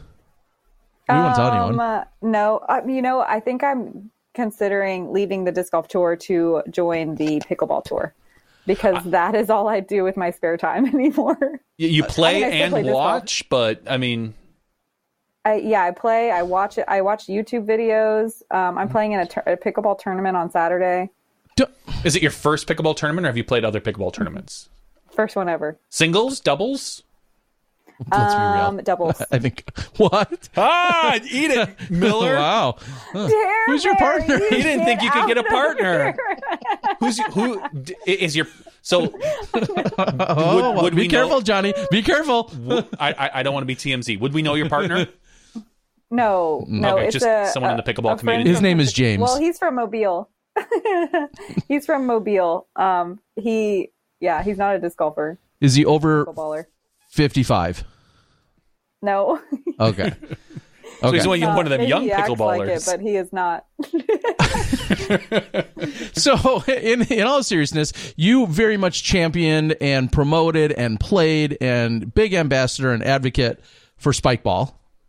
And where, where are you with spike ball? I know you were, I mean, taking that really more serious than most of our other disc golfers were, even though we've we've seen a number of disc golfers play it. Yeah, I, Um, I competed in the national championship. Exactly. So that's why I ask, where, where's, how does spike ball, you know, take a back seat now to pickleball? Like, wh- Well, it's hard to find people to play spike ball when you're 33 Hmm. because it is a little bit uh, more of like a game of, of like cutting and diving. It's a Hmm. little bit more like body intensive, and it's hard to find people to play with.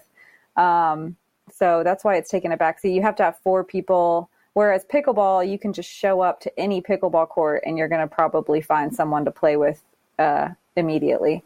And there's it's like pickleball. I think pickleball might be the only sport that grew faster than disc golf in the past couple of years.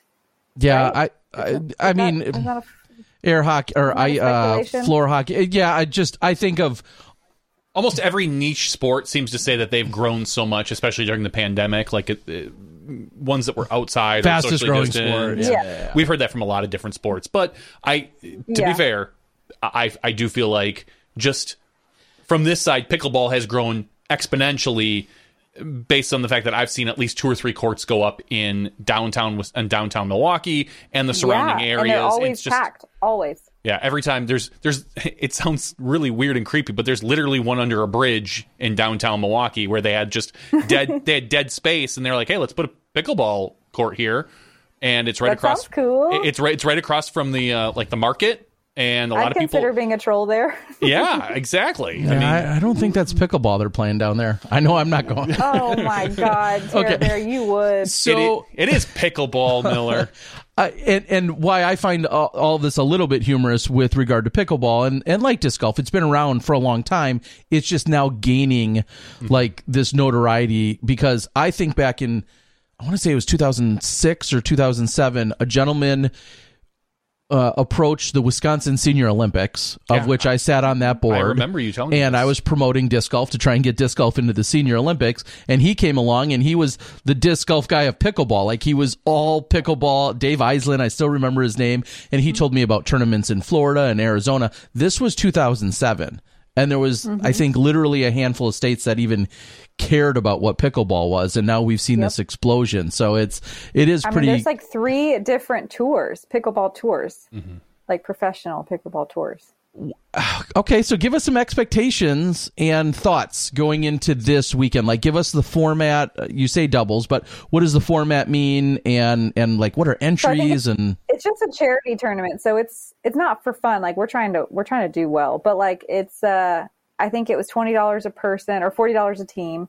Um, it's double elimination. There's different uh, levels, so you can. I think it goes from a two five all the way up to a five. I think, or maybe there's players that are five point five now. But um, I'm around a three ish.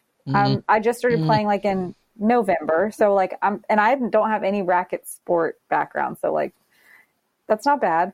Um, the guy I'm playing with is like a three five, I think, or maybe a four, like closer to a four. But he's playing three five, and I'm gonna play like we're gonna average out and play in the three five division and see how we do. Okay, so right there, of I'm course, get that's picked on on the pickleball court a lot. Uh, well, that's fine. that Well- spurs so many more questions as you're giving, throwing out these have numbers. Are are That's like their rating. yeah, exactly. So my question is, what what do those mean in disc golf ratings? And and then what's like the highest rating? You just said I heard a five point five. Is that the is that the highest? I think I think I'm I'm still pretty new to all of this too, but I think a five was the highest, and now maybe a five five. They're like rating people higher, like a five two five or something. Um, but it it's mostly on who you're beating and how like if you're beating the people that you're projected to beat. I guess. Um, I don't quite understand it. I honestly haven't done a lot of work to understand it. I just know where I am, so I knew what, where to enter this tournament. I, I mean, the whole question of and, and this, I love seeing this because I felt all the same way about racquetball a few years ago when I got introduced to it and got really involved, and then immediately, just like disc golf, like, okay, well, is there a racquetball league? Are there tournaments? Can I go play? Where would I, you know, rank myself, and how much does it cost? Do I have to be a national racquetball member? You know, like a PDGA member? All those questions come flooding in, uh, and I think about as you're just saying, like is it assumed that whoever beats you this weekend is a sandbagger? I mean, is that just the automatic well, assumption? That's, I actually that's that was my first question. I was like, how how do they like keep people from sandbagging? Like, because I, I, like it seems like such a loose scale. So I, I wish I could speak more to that, like um, be more intelligent to all of that. But I honestly I don't know. I just know, was trying to get what where I was supposed to be. Um, but I, I do know that we're playing people in the three five division that are playing to win the three five division, not because they're not rated technically closer to four. Does that make sense? So like like it kind of feels like sandbagging, but I don't know. I guess I think maybe you have to win to like a division and not move up for it to be sandbagging. Huh. I well, we're clearly going to need an updated report uh, post pickleball tournament to get all the the deets. Uh, Johnny Is this SC has gonna- Googled pickleball. Is what this going to be live streamed anywhere that we can watch? No, but you guys are more than welcome to come and do it. It's on Saturday, Daphne, Alabama. Oh, I was just in Daphne. Wonderful. I was. Yeah. Daphne's not, I stayed up in Daphne, which is right down by Fairhope. Maybe Did- I'll maybe I'll set up my old GoPro. Send all some footage. That would yes, please do. We will we will play it next week. I just did a quick search as the Pickleball World Championship purse money, just as a reference, and the 2019 Pickleball World Championships had a total purse of hundred thousand dollars, the highest pickleball tournament payout to date. So mm-hmm. you can And I uh, can see how they have some money too because pickleball shoes and pickleball rackets are expensive and you have to replace mm-hmm. them regularly. So there there's definitely going to be some big purses in the future in pickleball. Uh, I was just going to say, yeah, like tennis and so many of those other, you got to assume there's going to be a manufacturer, then probably an official manufacturer, so on and so forth, and then that's where we're going to largely gain our sponsorships. Now, yeah, correct me if I'm wrong, but per my introduction to pickleball with Dave Eisland 15 years ago, pickleball was 100% a senior uh, centric uh, sport that that's who was playing in it. It was taught maybe in Washington where I think it originated and and in Minneapolis it was played at a few, you know, in gym class and a few gym classes around the country. But for the most part, you're talking like 50 and 60 year olds and older was the key demographic, right? Mhm. Is that how much is that changing? I mean, who are you seeing out there? A lot.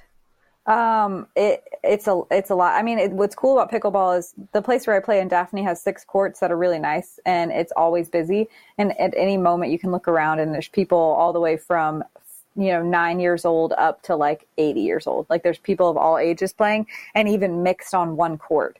So and like even one of the one of the women that's like top five in the world right now is I think I don't know, she's like 14 years old or something. She's like super young. So it's um, it's a sport for all ages. It started out, I think, as a sport more targeted towards seniors because it's a smaller court and it's kind of chessy. Like it's more about being smart than it is about running around. Um, so I think that's why it was popular with older people. But now it's definitely elevating, um, and it's people are like the tennis players are coming in and just absolutely dominating and a lot of younger really athletic players are coming in and changing the way the game is played so yeah i think it'll it'll change a, a lot in the next couple of years Are you a member of the PPPA, the Pro Pickleball No. Player Association? I don't know if that's a real thing. No, I'm just guessing. no you don't you don't have to be a member right now from what i understand Okay. it's more like you just have to enter tournaments and then you're entered Hmm. but no i basically right now i just like it because you can just head to the core and just like beat up on old people all the time Nice. Which is what you're best Pwn, at. Poning old people. I, I like that. I'm Yeah. just kidding. No, the old people just absolutely destroy me. Like they're so good. I I'm like remember. running around like a crazy person, like sweating, and they're just like not even breaking a sweat, just like dominating. I mean, I feel like there's, uh, of course, you could probably say that about you know most of your uh, net sports of that nature, but I feel like that was very much what I learned in in racquetball. That it it was more about placement and strategy than necessarily how quick or fast you were. Um, Totally. You know, to some degree, and then until you're evenly And about matched. racket control. Yeah. Yeah. Uh, and it was funny because this gentleman that I met at the time, he like talk about a an, echo of what I was his complaint his challenge was there weren't any courts. There were literally like only a handful of courts in all of Wisconsin at that time. And he was you know breaking down the size and where they could be implemented how he could get funding for them and how popular it was it was and how it was growing. And now like you're saying there's there's pickleball courts everywhere. I think the nice thing is I- I noticed in a little bit of research that I've done in the past, not just tonight, but a lot of tennis clubs are actually Yeah. converting tennis courts to pickleball courts or double Yep. dipping. Yes, definitely. So uh, maybe we should have done this 20 minutes ago, but for anyone who doesn't know what pickleball is and they're wondering Uh, what it's- the, we're- we're beyond what, that. What I'm the hell are you talking about? Madison, can you you want to break it down for the for all our viewers that are thinking like what the hell are they keep talking about? Yeah, so it's on like a. I play outdoor pickleball, but there's also indoor pickleball. You can play either on like a tennis court type substrate, or you can play uh, indoors, usually on like a wooden basketball court type thing. The lines will be painted, or like a volleyball court. Um, I prefer outdoor pickleball. It's a smaller court than tennis. It's kind of like a mixture between tennis and ping pong, um, but you're playing with a carbon fiber or like plastic type paddle. It started out as a wooden paddle, but no one uses those anymore besides in introductory kits. And then you play with a wiffle ball. Um, the outdoor ones have more holes and the indoor ones have less holes. So it's a, like indoors a little bit faster, a little bit more active, whereas outdoor it's like you're thinking about the wind and um, it's a little bit more smart, uh, like based on being smart rather rather than being fast. Um, but yeah, it's it's awesome. There's a, uh a area next to the net that you can't hang out in, so you can't just like go up to the net and just hammer it back and forth at each other. You have to be back from the net a little bit, and you have to let it bounce on the serve and on the receive, and then after that, it's all kind of uh, a bit patterns. They call it uh, working into your patterns on the pickleball court. So Ha- have you played against uh, Zach Melton yet? uh, Zach is actually who introduced me to pickleball. Okay, I I know. Um, I know he he, he's played. Dickerson has played. Uh, Bobby and Robert McCall have played in doubles tournaments in the past. Yep.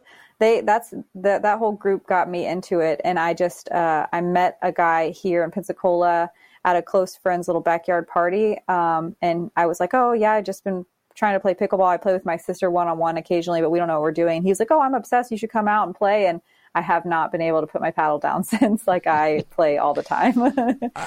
one of my big hesitations to getting into a racquetball tournament was the fact that I definitely didn't know all the rules, and and I again I equate that to disc golf. You show up to your first tournament. Some overachievers will read the rule book, you know, front to back, maybe even become a certified official, and if they signed up for the PDGA and done all, all that other stuff. And some people will just show up and be like, "Whoops, I didn't know I couldn't do that." Wh- Where where where are you on the rules with uh, pickleball? Do you feel like you're you got them all locked in? Oh yeah, yeah. I've got them locked in. I uh, so like the well, the guy that I met, his name's Heath. He like is kind of like a coach personality. Like he really likes teaching people stuff. So he has been um, kind of helping, and I want to get better because in reality, the main reason is so that this year on tour I can beat Zach um, Yeah. on the pickleball court. I'm just kidding.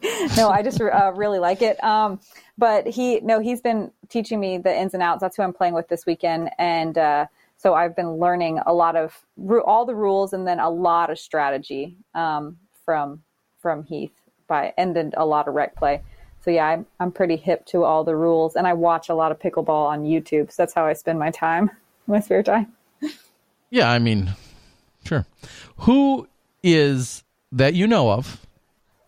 Who's the best disc golfing pickleball player right now that we have that you know?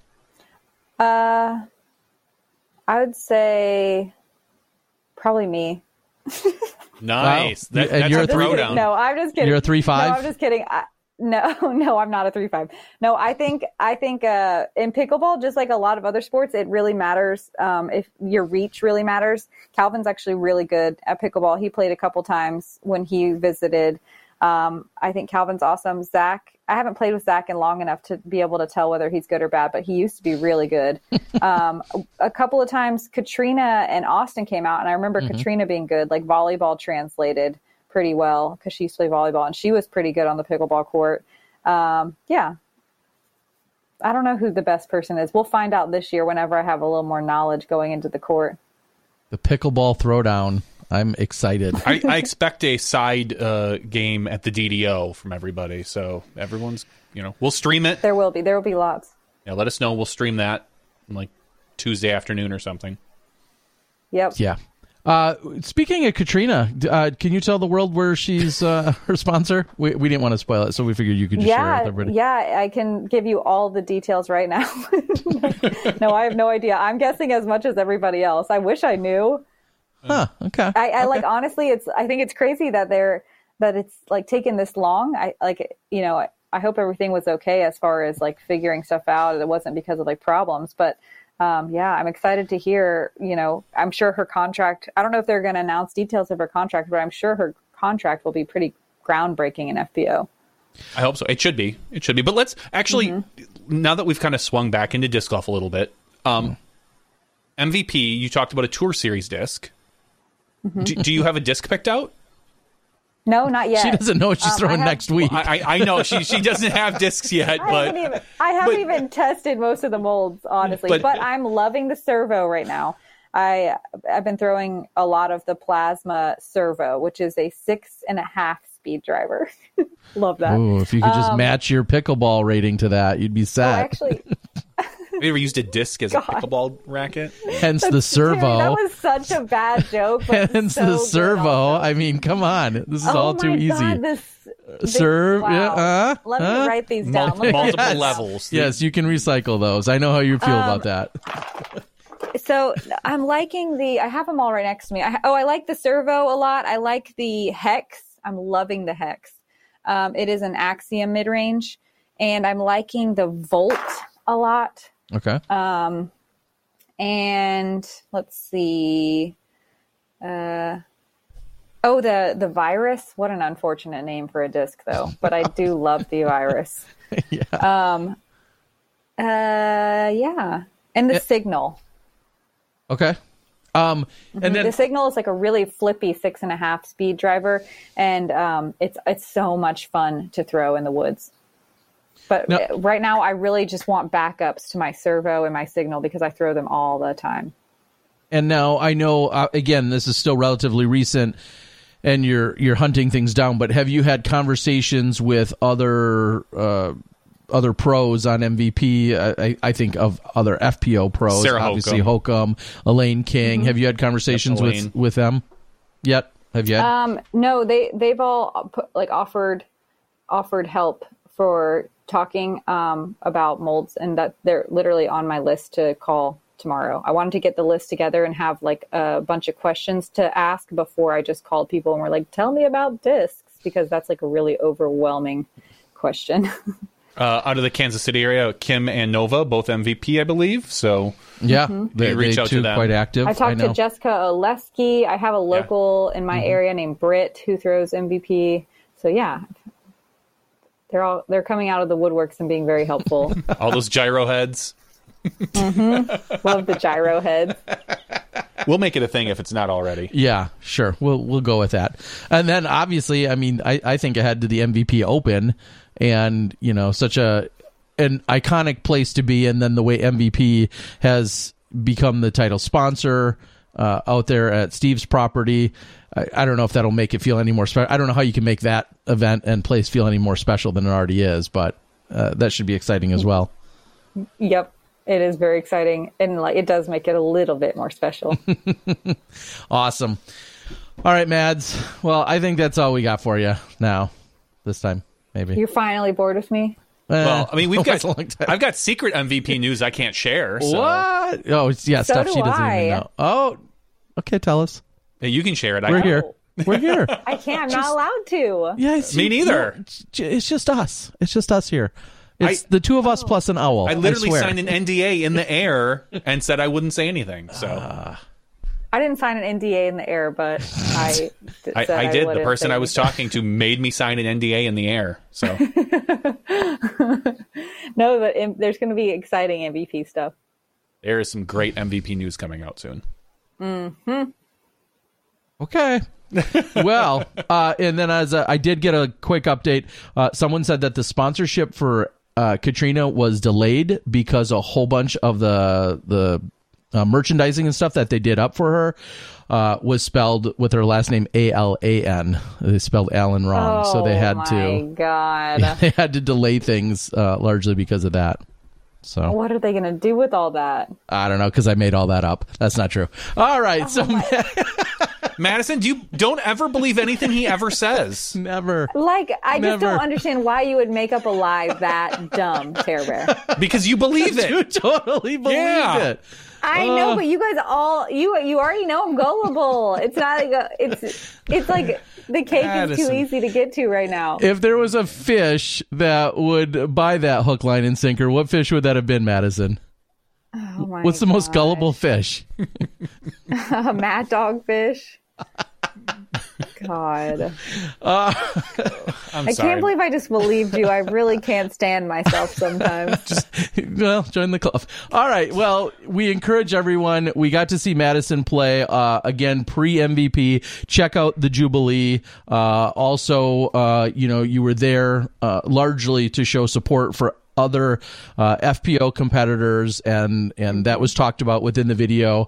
Uh, also. Um, you know, uh, the winner, I guess I won't spoil. The winner went on to also talk about, um, you know, everything that went into being at that event, and certainly commend you for all of your support and your inclusion uh, that you spoke of earlier. And and we're hoping to see a little bit more love shared around throughout the entire disc golf community. So thank you for that. Yeah, of course. All right, ladies and gentlemen, this is MVP Madison. Madison, thank you for joining the show, regardless of Terry. we appreciate it. I know why e- every time, every time I regret it. And not No. only because of Terry, not because of you, Johnny V, or I'm Thanks. sure I'm sure Thanks, the Smashies are being really nice. You guys are They- always so nice. They are. They are. You're welcome back any week, except for next week. Every week. No, next week I want to hear about her pickle pickle tournament. We need an update. Oh yeah, I'll be coming at you with the GoPro footage. like the first GoPro 4 or something from No, it's probably an original GoPro. Yeah. Is it mounted on a helmet right now? I don't. E- I don't even have a GoPro. I lied. oh, oh my god, how did I believe that? it's probably you probably do mount it on a helmet somewhere. You should go put a helmet on. All right, Madison, we love you. We appreciate you. Thanks for joining us tonight. Seriously, Thank and you, uh, look forward to seeing you hopefully somewhere on the road in the next couple of weeks. All All on tour. Follow Yeah. Madison Walker. All right. yeah. have a good night. Thank you guys for having me. You too. Thanks, Awesome. Madison. Good night. All right. Madison Walker, one of my most favorite and most gullible people on tour. Oh, Mads. Uh. well, thank you so much for uh, Madison joining us tonight. She wasn't the only person that's been talking a little bit about contracts, as we alluded to. Of course, Catrina Allen will be. We'll see an announcement from her tomorrow with her name spelled correctly, I'm sure.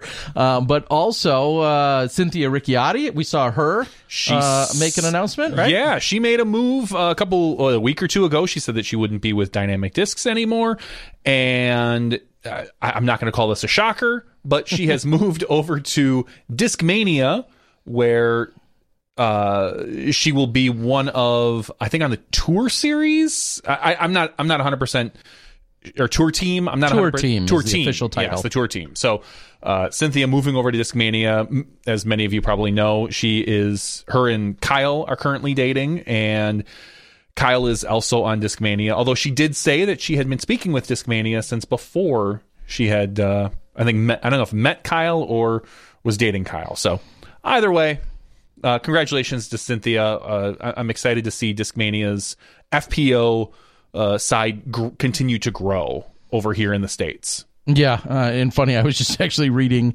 a, a note. A um, an in, or sorry, an Innova uh, sponsored female said she was a little surprised to see that. Uh, she didn't think that she claimed that she didn't think that Discmania sponsored females, which of course they have, They but have. it has not been a They- uh, nearly as deep as what you've seen, obviously Sure. on an MPO side. Yeah, But a that's- while. I mean, I just common. think a while ago they used to sponsor Hannah Macbeth, Mm-hmm. and Ella Hansen is currently sponsored on their. I don't know if it's their tour team or their highest level, their team. highest level team, whatever that team is. I'm sorry, Discmania, I don't know your teams. And now Cynthia Ricciardi. So congratulations. Okay. Um, this weekend, I'm going to give a quick uh, heads up. Going to be heading back to Arizona. I was just there a couple weeks ago for the Shelly Sharp, and just because I I want to take one for the team, I will leave Wisconsin. I will head to Arizona. I will deal with that sunshine just for you Hope you guys. sunburnt. I'm sure I will. I know I you think will. that's a given. um, but I will deal with that. I will suffer through at least three days of it uh, to go to Maricopa, where I am super excited. I believe it's the ninth annual Maricopa Open. I think I've been there for probably six or seven of them, maybe even eight or nine, eight of them, seven or eight of them. But super excited to head over there. Uh, get to spend some time with Amy Joe and Hav, a couple of Michigan transplants that have been my hosts there for many years.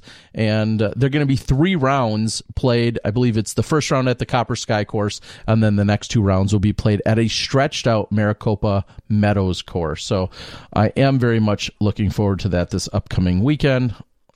You guys will see some post production all out on the Disc Golf Guy channel. And then, obviously, as I just mentioned, plenty of action uh, from the Jubilee, which was posted. Next up, we've got some Bay County kickoff. That's going to be coming up on my channel here in a little while as well. What else do we see in the news? Anything on the, the DGPT or PDGA or any other uh, bodies? Yeah, I, I don't feel like I need to talk about PDGA. They have their own podcast now. Oh, that's Like, right. I don't even need to talk about you know the the PDGA Senior Player of the Year, Jim Olson Senior, or the episode two of Disc Golf Rules School. Um, if you if you want some awesome disc golf information, I already have something for you. Oh, what? I have a video from Ace Run Productions. No, you don't. I do with Brian. They shared Schweberger. that? They shared that with us, and we are going to share it with the world. Um, why doesn't everybody just sit back for just a few minutes and listen to Ace Run Productions do this fantastic one disc, one tip with Brian Schweberger?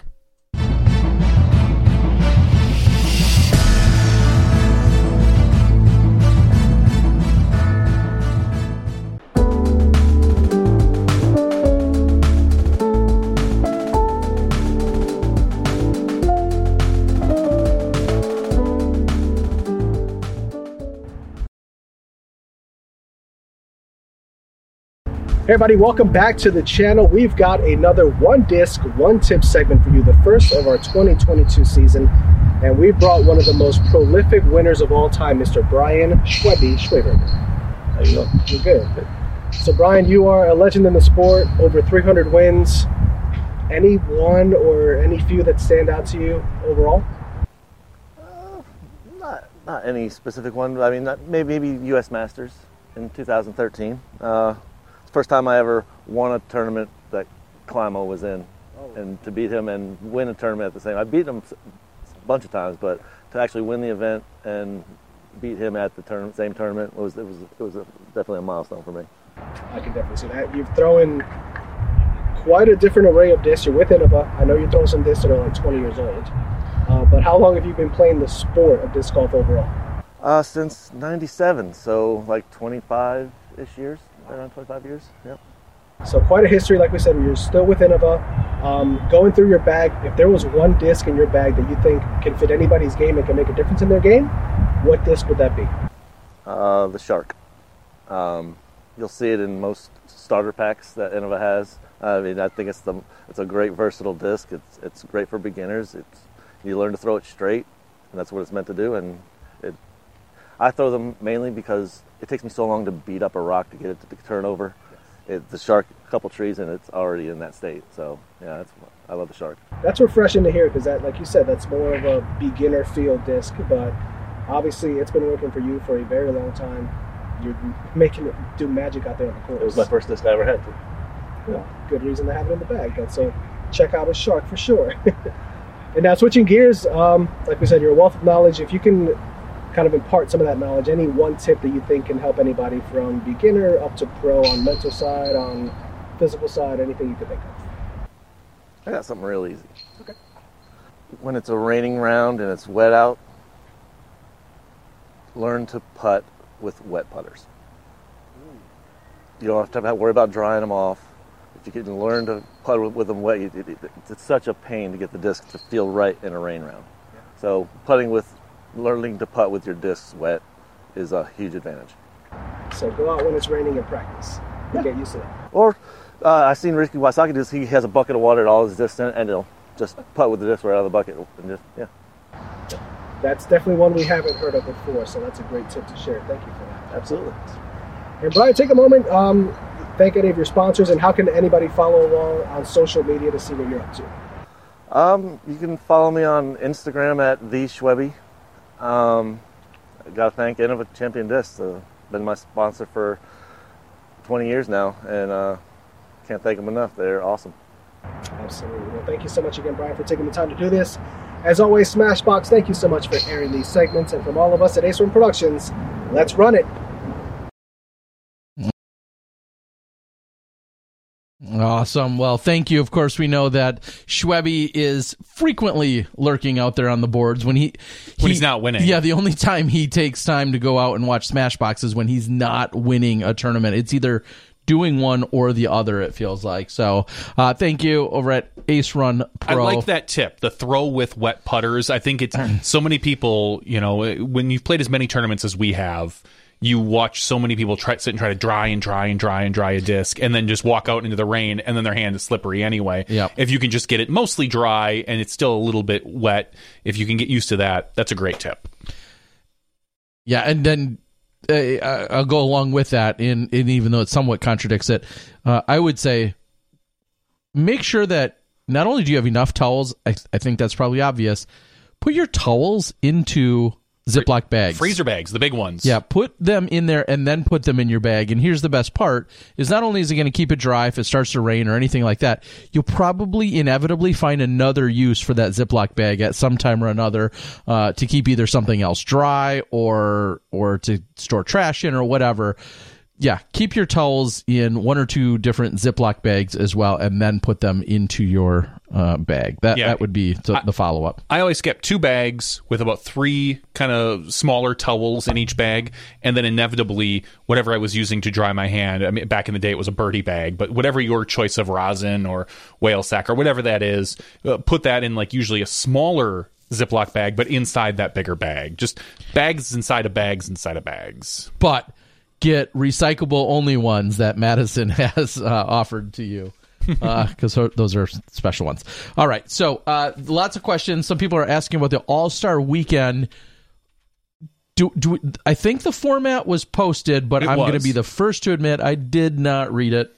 So I what- figured I'd learn it sometime before I started commentating on it. Well, it's that's do you understand? Do you know the format, Johnny? Mostly. Drop that knowledge. drop the knowledge. Um, the format is going to be 12 MPO and 12 FPO. We're going to have two team captains from each division that are going to pick teams playground style. And there's going to be a awkward. There's yeah, that's the whole point. Um, they're going to have a skills competition. So you're going to have a uh, putting competition. You're going to have a uh, an a distance competition with accuracy and a shot shaping competition. So you need to bend. There's also going to be a singles competition and a doubles competition. So when you pick your teams, you need to kind of take all those factors into account.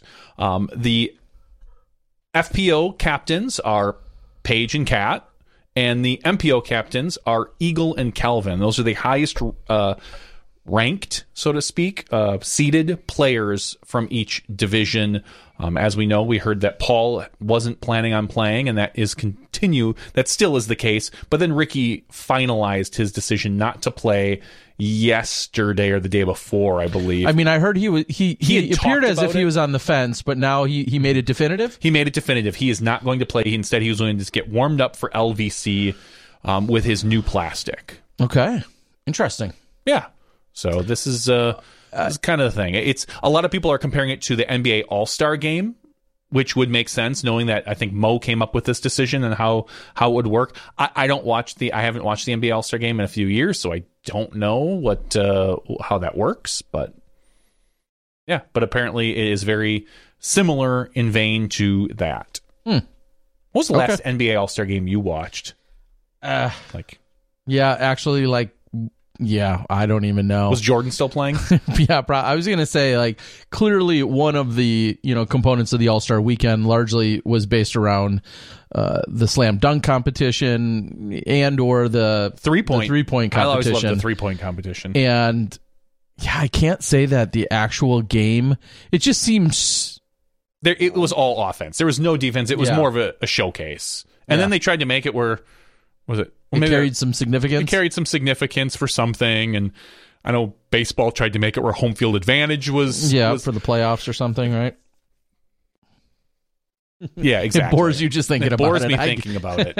I don't know. I But I think that I think the larger question that really is here is like a Ricky, will you find players opt out of these opportunities if they quote unquote don't need the status. Yes. don't necessarily need the money. I think i, I saw someone post and say i don't believe it. This is crazy. Like uh, uh you know a, a weekend in in tucson i'm there. I'm all over it. Well yeah. If you're also if- not a millionaire. Exactly. And so hate to say it that way, but- and and I was just saying to our good friend Mike Schwieger earlier tonight, like, yeah, things have changed. What what would entice and win over a player's favor and get them to an event even five years ago is very different than what it does today. But we've also seen in other sports, and we talked all about this last week. You know, the NFL, half the players don't even play in the Pro Bowl because it is just an exhibition, and Yep. and you why risk yourself getting hurt or anything like that in any sort of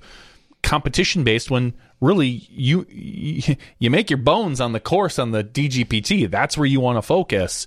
And now that there's no uh, national tour, so to speak, it's it becomes the tour. So a couple other sponsorships that we wanted to kind of just briefly bring up. Uh, we saw Linus Carlsson. He signed with Latitude 64 overseas. Um, Cameron Colglazier signed on with Infinite Discs.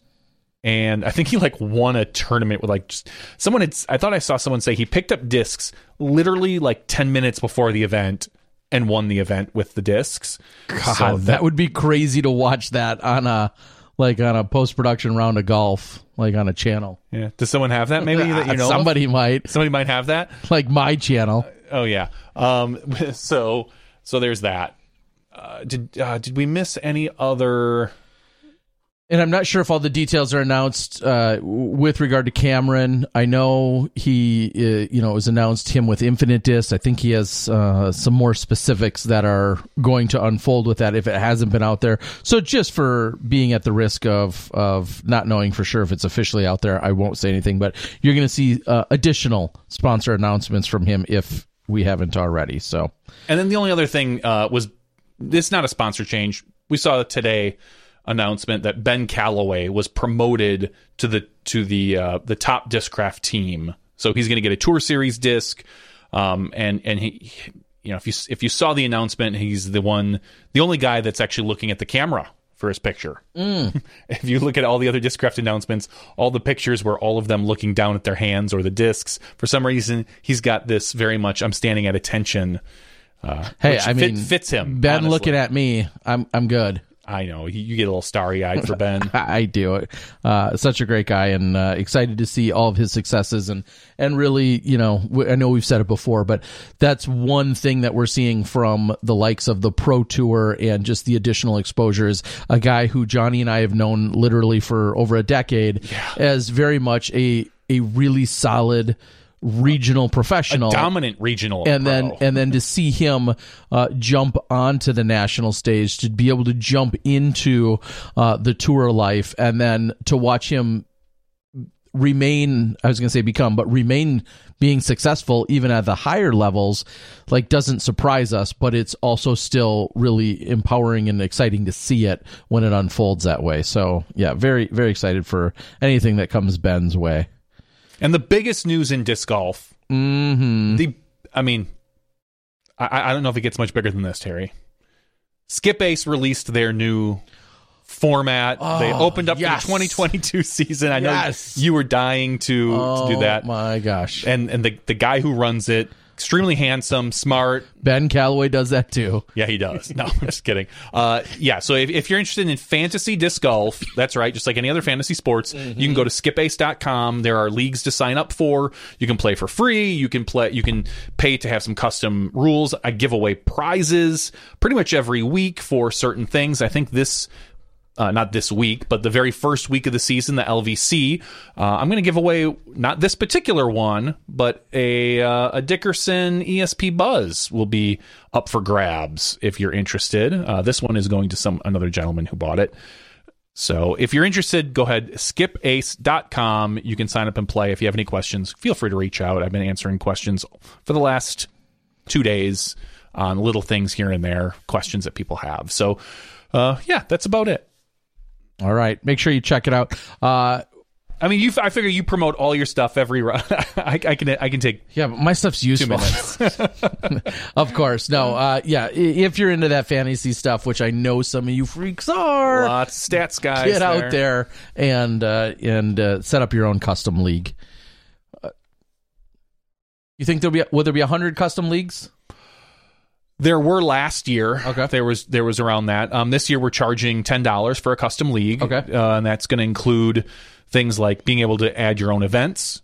Any if you want to do local events, if you let's say you don't want to play by you know with just the pro tour, you wanted the Wisconsin tour events, you could do that with the players. It'll give you uh, automatic alternates. So, for instance, if one of your player DNFs or doesn't show up, you'll get the next person in based on rating on the player list. So, if you had, let's just say Ricky Wysocki was didn't show up, and the next person under him is Paul or Calvin or Dickerson, I don't know who the, what the ratings are these days. Um, you would automatically get that player, and so that's why we're uh, well, you know, we're charging the ten dollar fee just to create the league. It's not ten dollars per person. It's just ten dollars to create the league itself, and then you can have as many people as you want play um, for the redraft leagues. And this year, like I said, we're doing a. I think we talked about it before. The yearly draft leagues, where you, you have a, a draft room. Actually, I think do I have a? I think I might right here something along these lines where I'm going to see if I can bring this up. I don't know if uh, is it in here. Yeah, there it is. So you can see it on here where, you know, your draft room, just like any traditional fantasy football. Right now, Ryan Pilcher's the only guy signed up in this league. I had him sign up so he can show. You can add people to favorites. You know, you can have, you can see your team, any, you know, the recent moves, league manager stuff, and a list of players, all pulled right from the PDGA. So some of them even have pictures. If you're a pro player, please go to the PDGA and add your picture in there. It'll be it'll be fun for us so we can see what you're doing. But yeah, those draft leagues and you keep a team, you can add and drop players throughout the season, all that fun stuff. All on skipace.com if you're interested.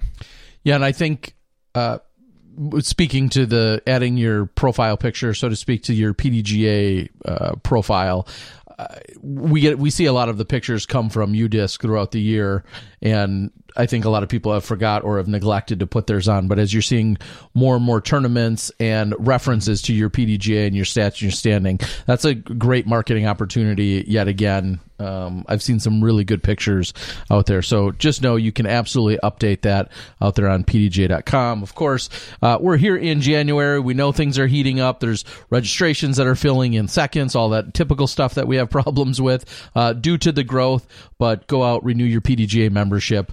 Um, you can do so. It takes just a few minutes. And the reason why I want to throw this in now is because inevitably, when you get to a tournament and it's about to release registration at 8 p.m. and you're sitting at your your desk and it's 7:59 and you're ready to go you're ready to go that's one less thing that you either may get hung up on or have to deal with is your PDGA renewal or paying the extra $10 and getting a refund later just get get your PDGA membership taken care of Or if you can, sign up for multiple years. yeah that's another good way to go about it get it taken care of when you're rolling in that skip ace money you're just shilling off the top t- putting it all giving it to the PDGA I don't think you're doing it right then Johnny Okay. Uh, Ken says he's been uh, out there and a huge skip ace uh, participant and supporter from day one. So appreciate that, Ken. Yeah, Ken was one of the first people to sign up. All right. I had one other thing that now has totally slipped my mind. So I think that means we can uh, start heading into the after show where we'll have other random topics and conversations to be had. Um, oh, that's what I was going to say. And maybe we'll say it again later. But uh, also, I think as recently as last night, it was released. Great video put out by Paige and Alyssa. They have created a new YouTube channel, and this one is pretty much focused on their life in Florida, More their personal. house, yeah, more personal stuff. As Paige said, there'll be some disc golf chatter, but that is by no means uh, the main focal point of the channel. Um, I As well as her new podcast. She's out there that somewhere. too. So I make sure you go check it out. I thought they had uh, an incredible video. I expect nothing less uh, when the two of them are at the helm of uh, of doing the edits, but. Yes, please go check that out. Subscribe to their channel, all that good stuff. But I did watch the entire video, and I thought, what an honor! They talked about hosting people, uh, being able to have people at their place, and I feel very honored that I was one of the few people that have already had the opportunity to to visit and hang out with them for a night. So uh, thank you guys so much for for being hosts. I got the master bedroom. It was so fancy. It was great. All right, guys, we're gonna close things out right now. Of course, we're going to then get into an after show. That is your opportunity to even more so interact, chat, ask questions via the chat boards. Uh, hopefully, we can answer anything that you have there or other topics that may or may not be disc golf related. We really don't care. Somehow, we were doing owl calls earlier, so I, if that's a sign of what doing could, that? of what could come in the after show, I don't know what is. Um, but we hope that you can join us. We're going to send one more time a big thanks over to Madison Walker, uh, MVP's newest player. Congratulations to her. Congratulations Future to pickleball MV champion. MVP. And yes, uh, her and Heath better be pickleball champions uh, by the end of, well, by this time next week. We'll, we'll make sure to give you an update. We're to sign off for now. We're to stand down for just a few moments, roll some credits, then we'll come back with the after show. This has been podcast 387 for Madison Walker, Johnny V, and myself, Terry Miller, the Disc Golf Guy. We'll see you in the after show. You step inside the Smashboxx. Thank you to our $2 and above patrons. Your name is listed below in the credits. If you are interested in being listed as a producer in the Smashboxx TV credits and supporting this and other fine podcasts, please visit patreon.com slash smashboxxtv.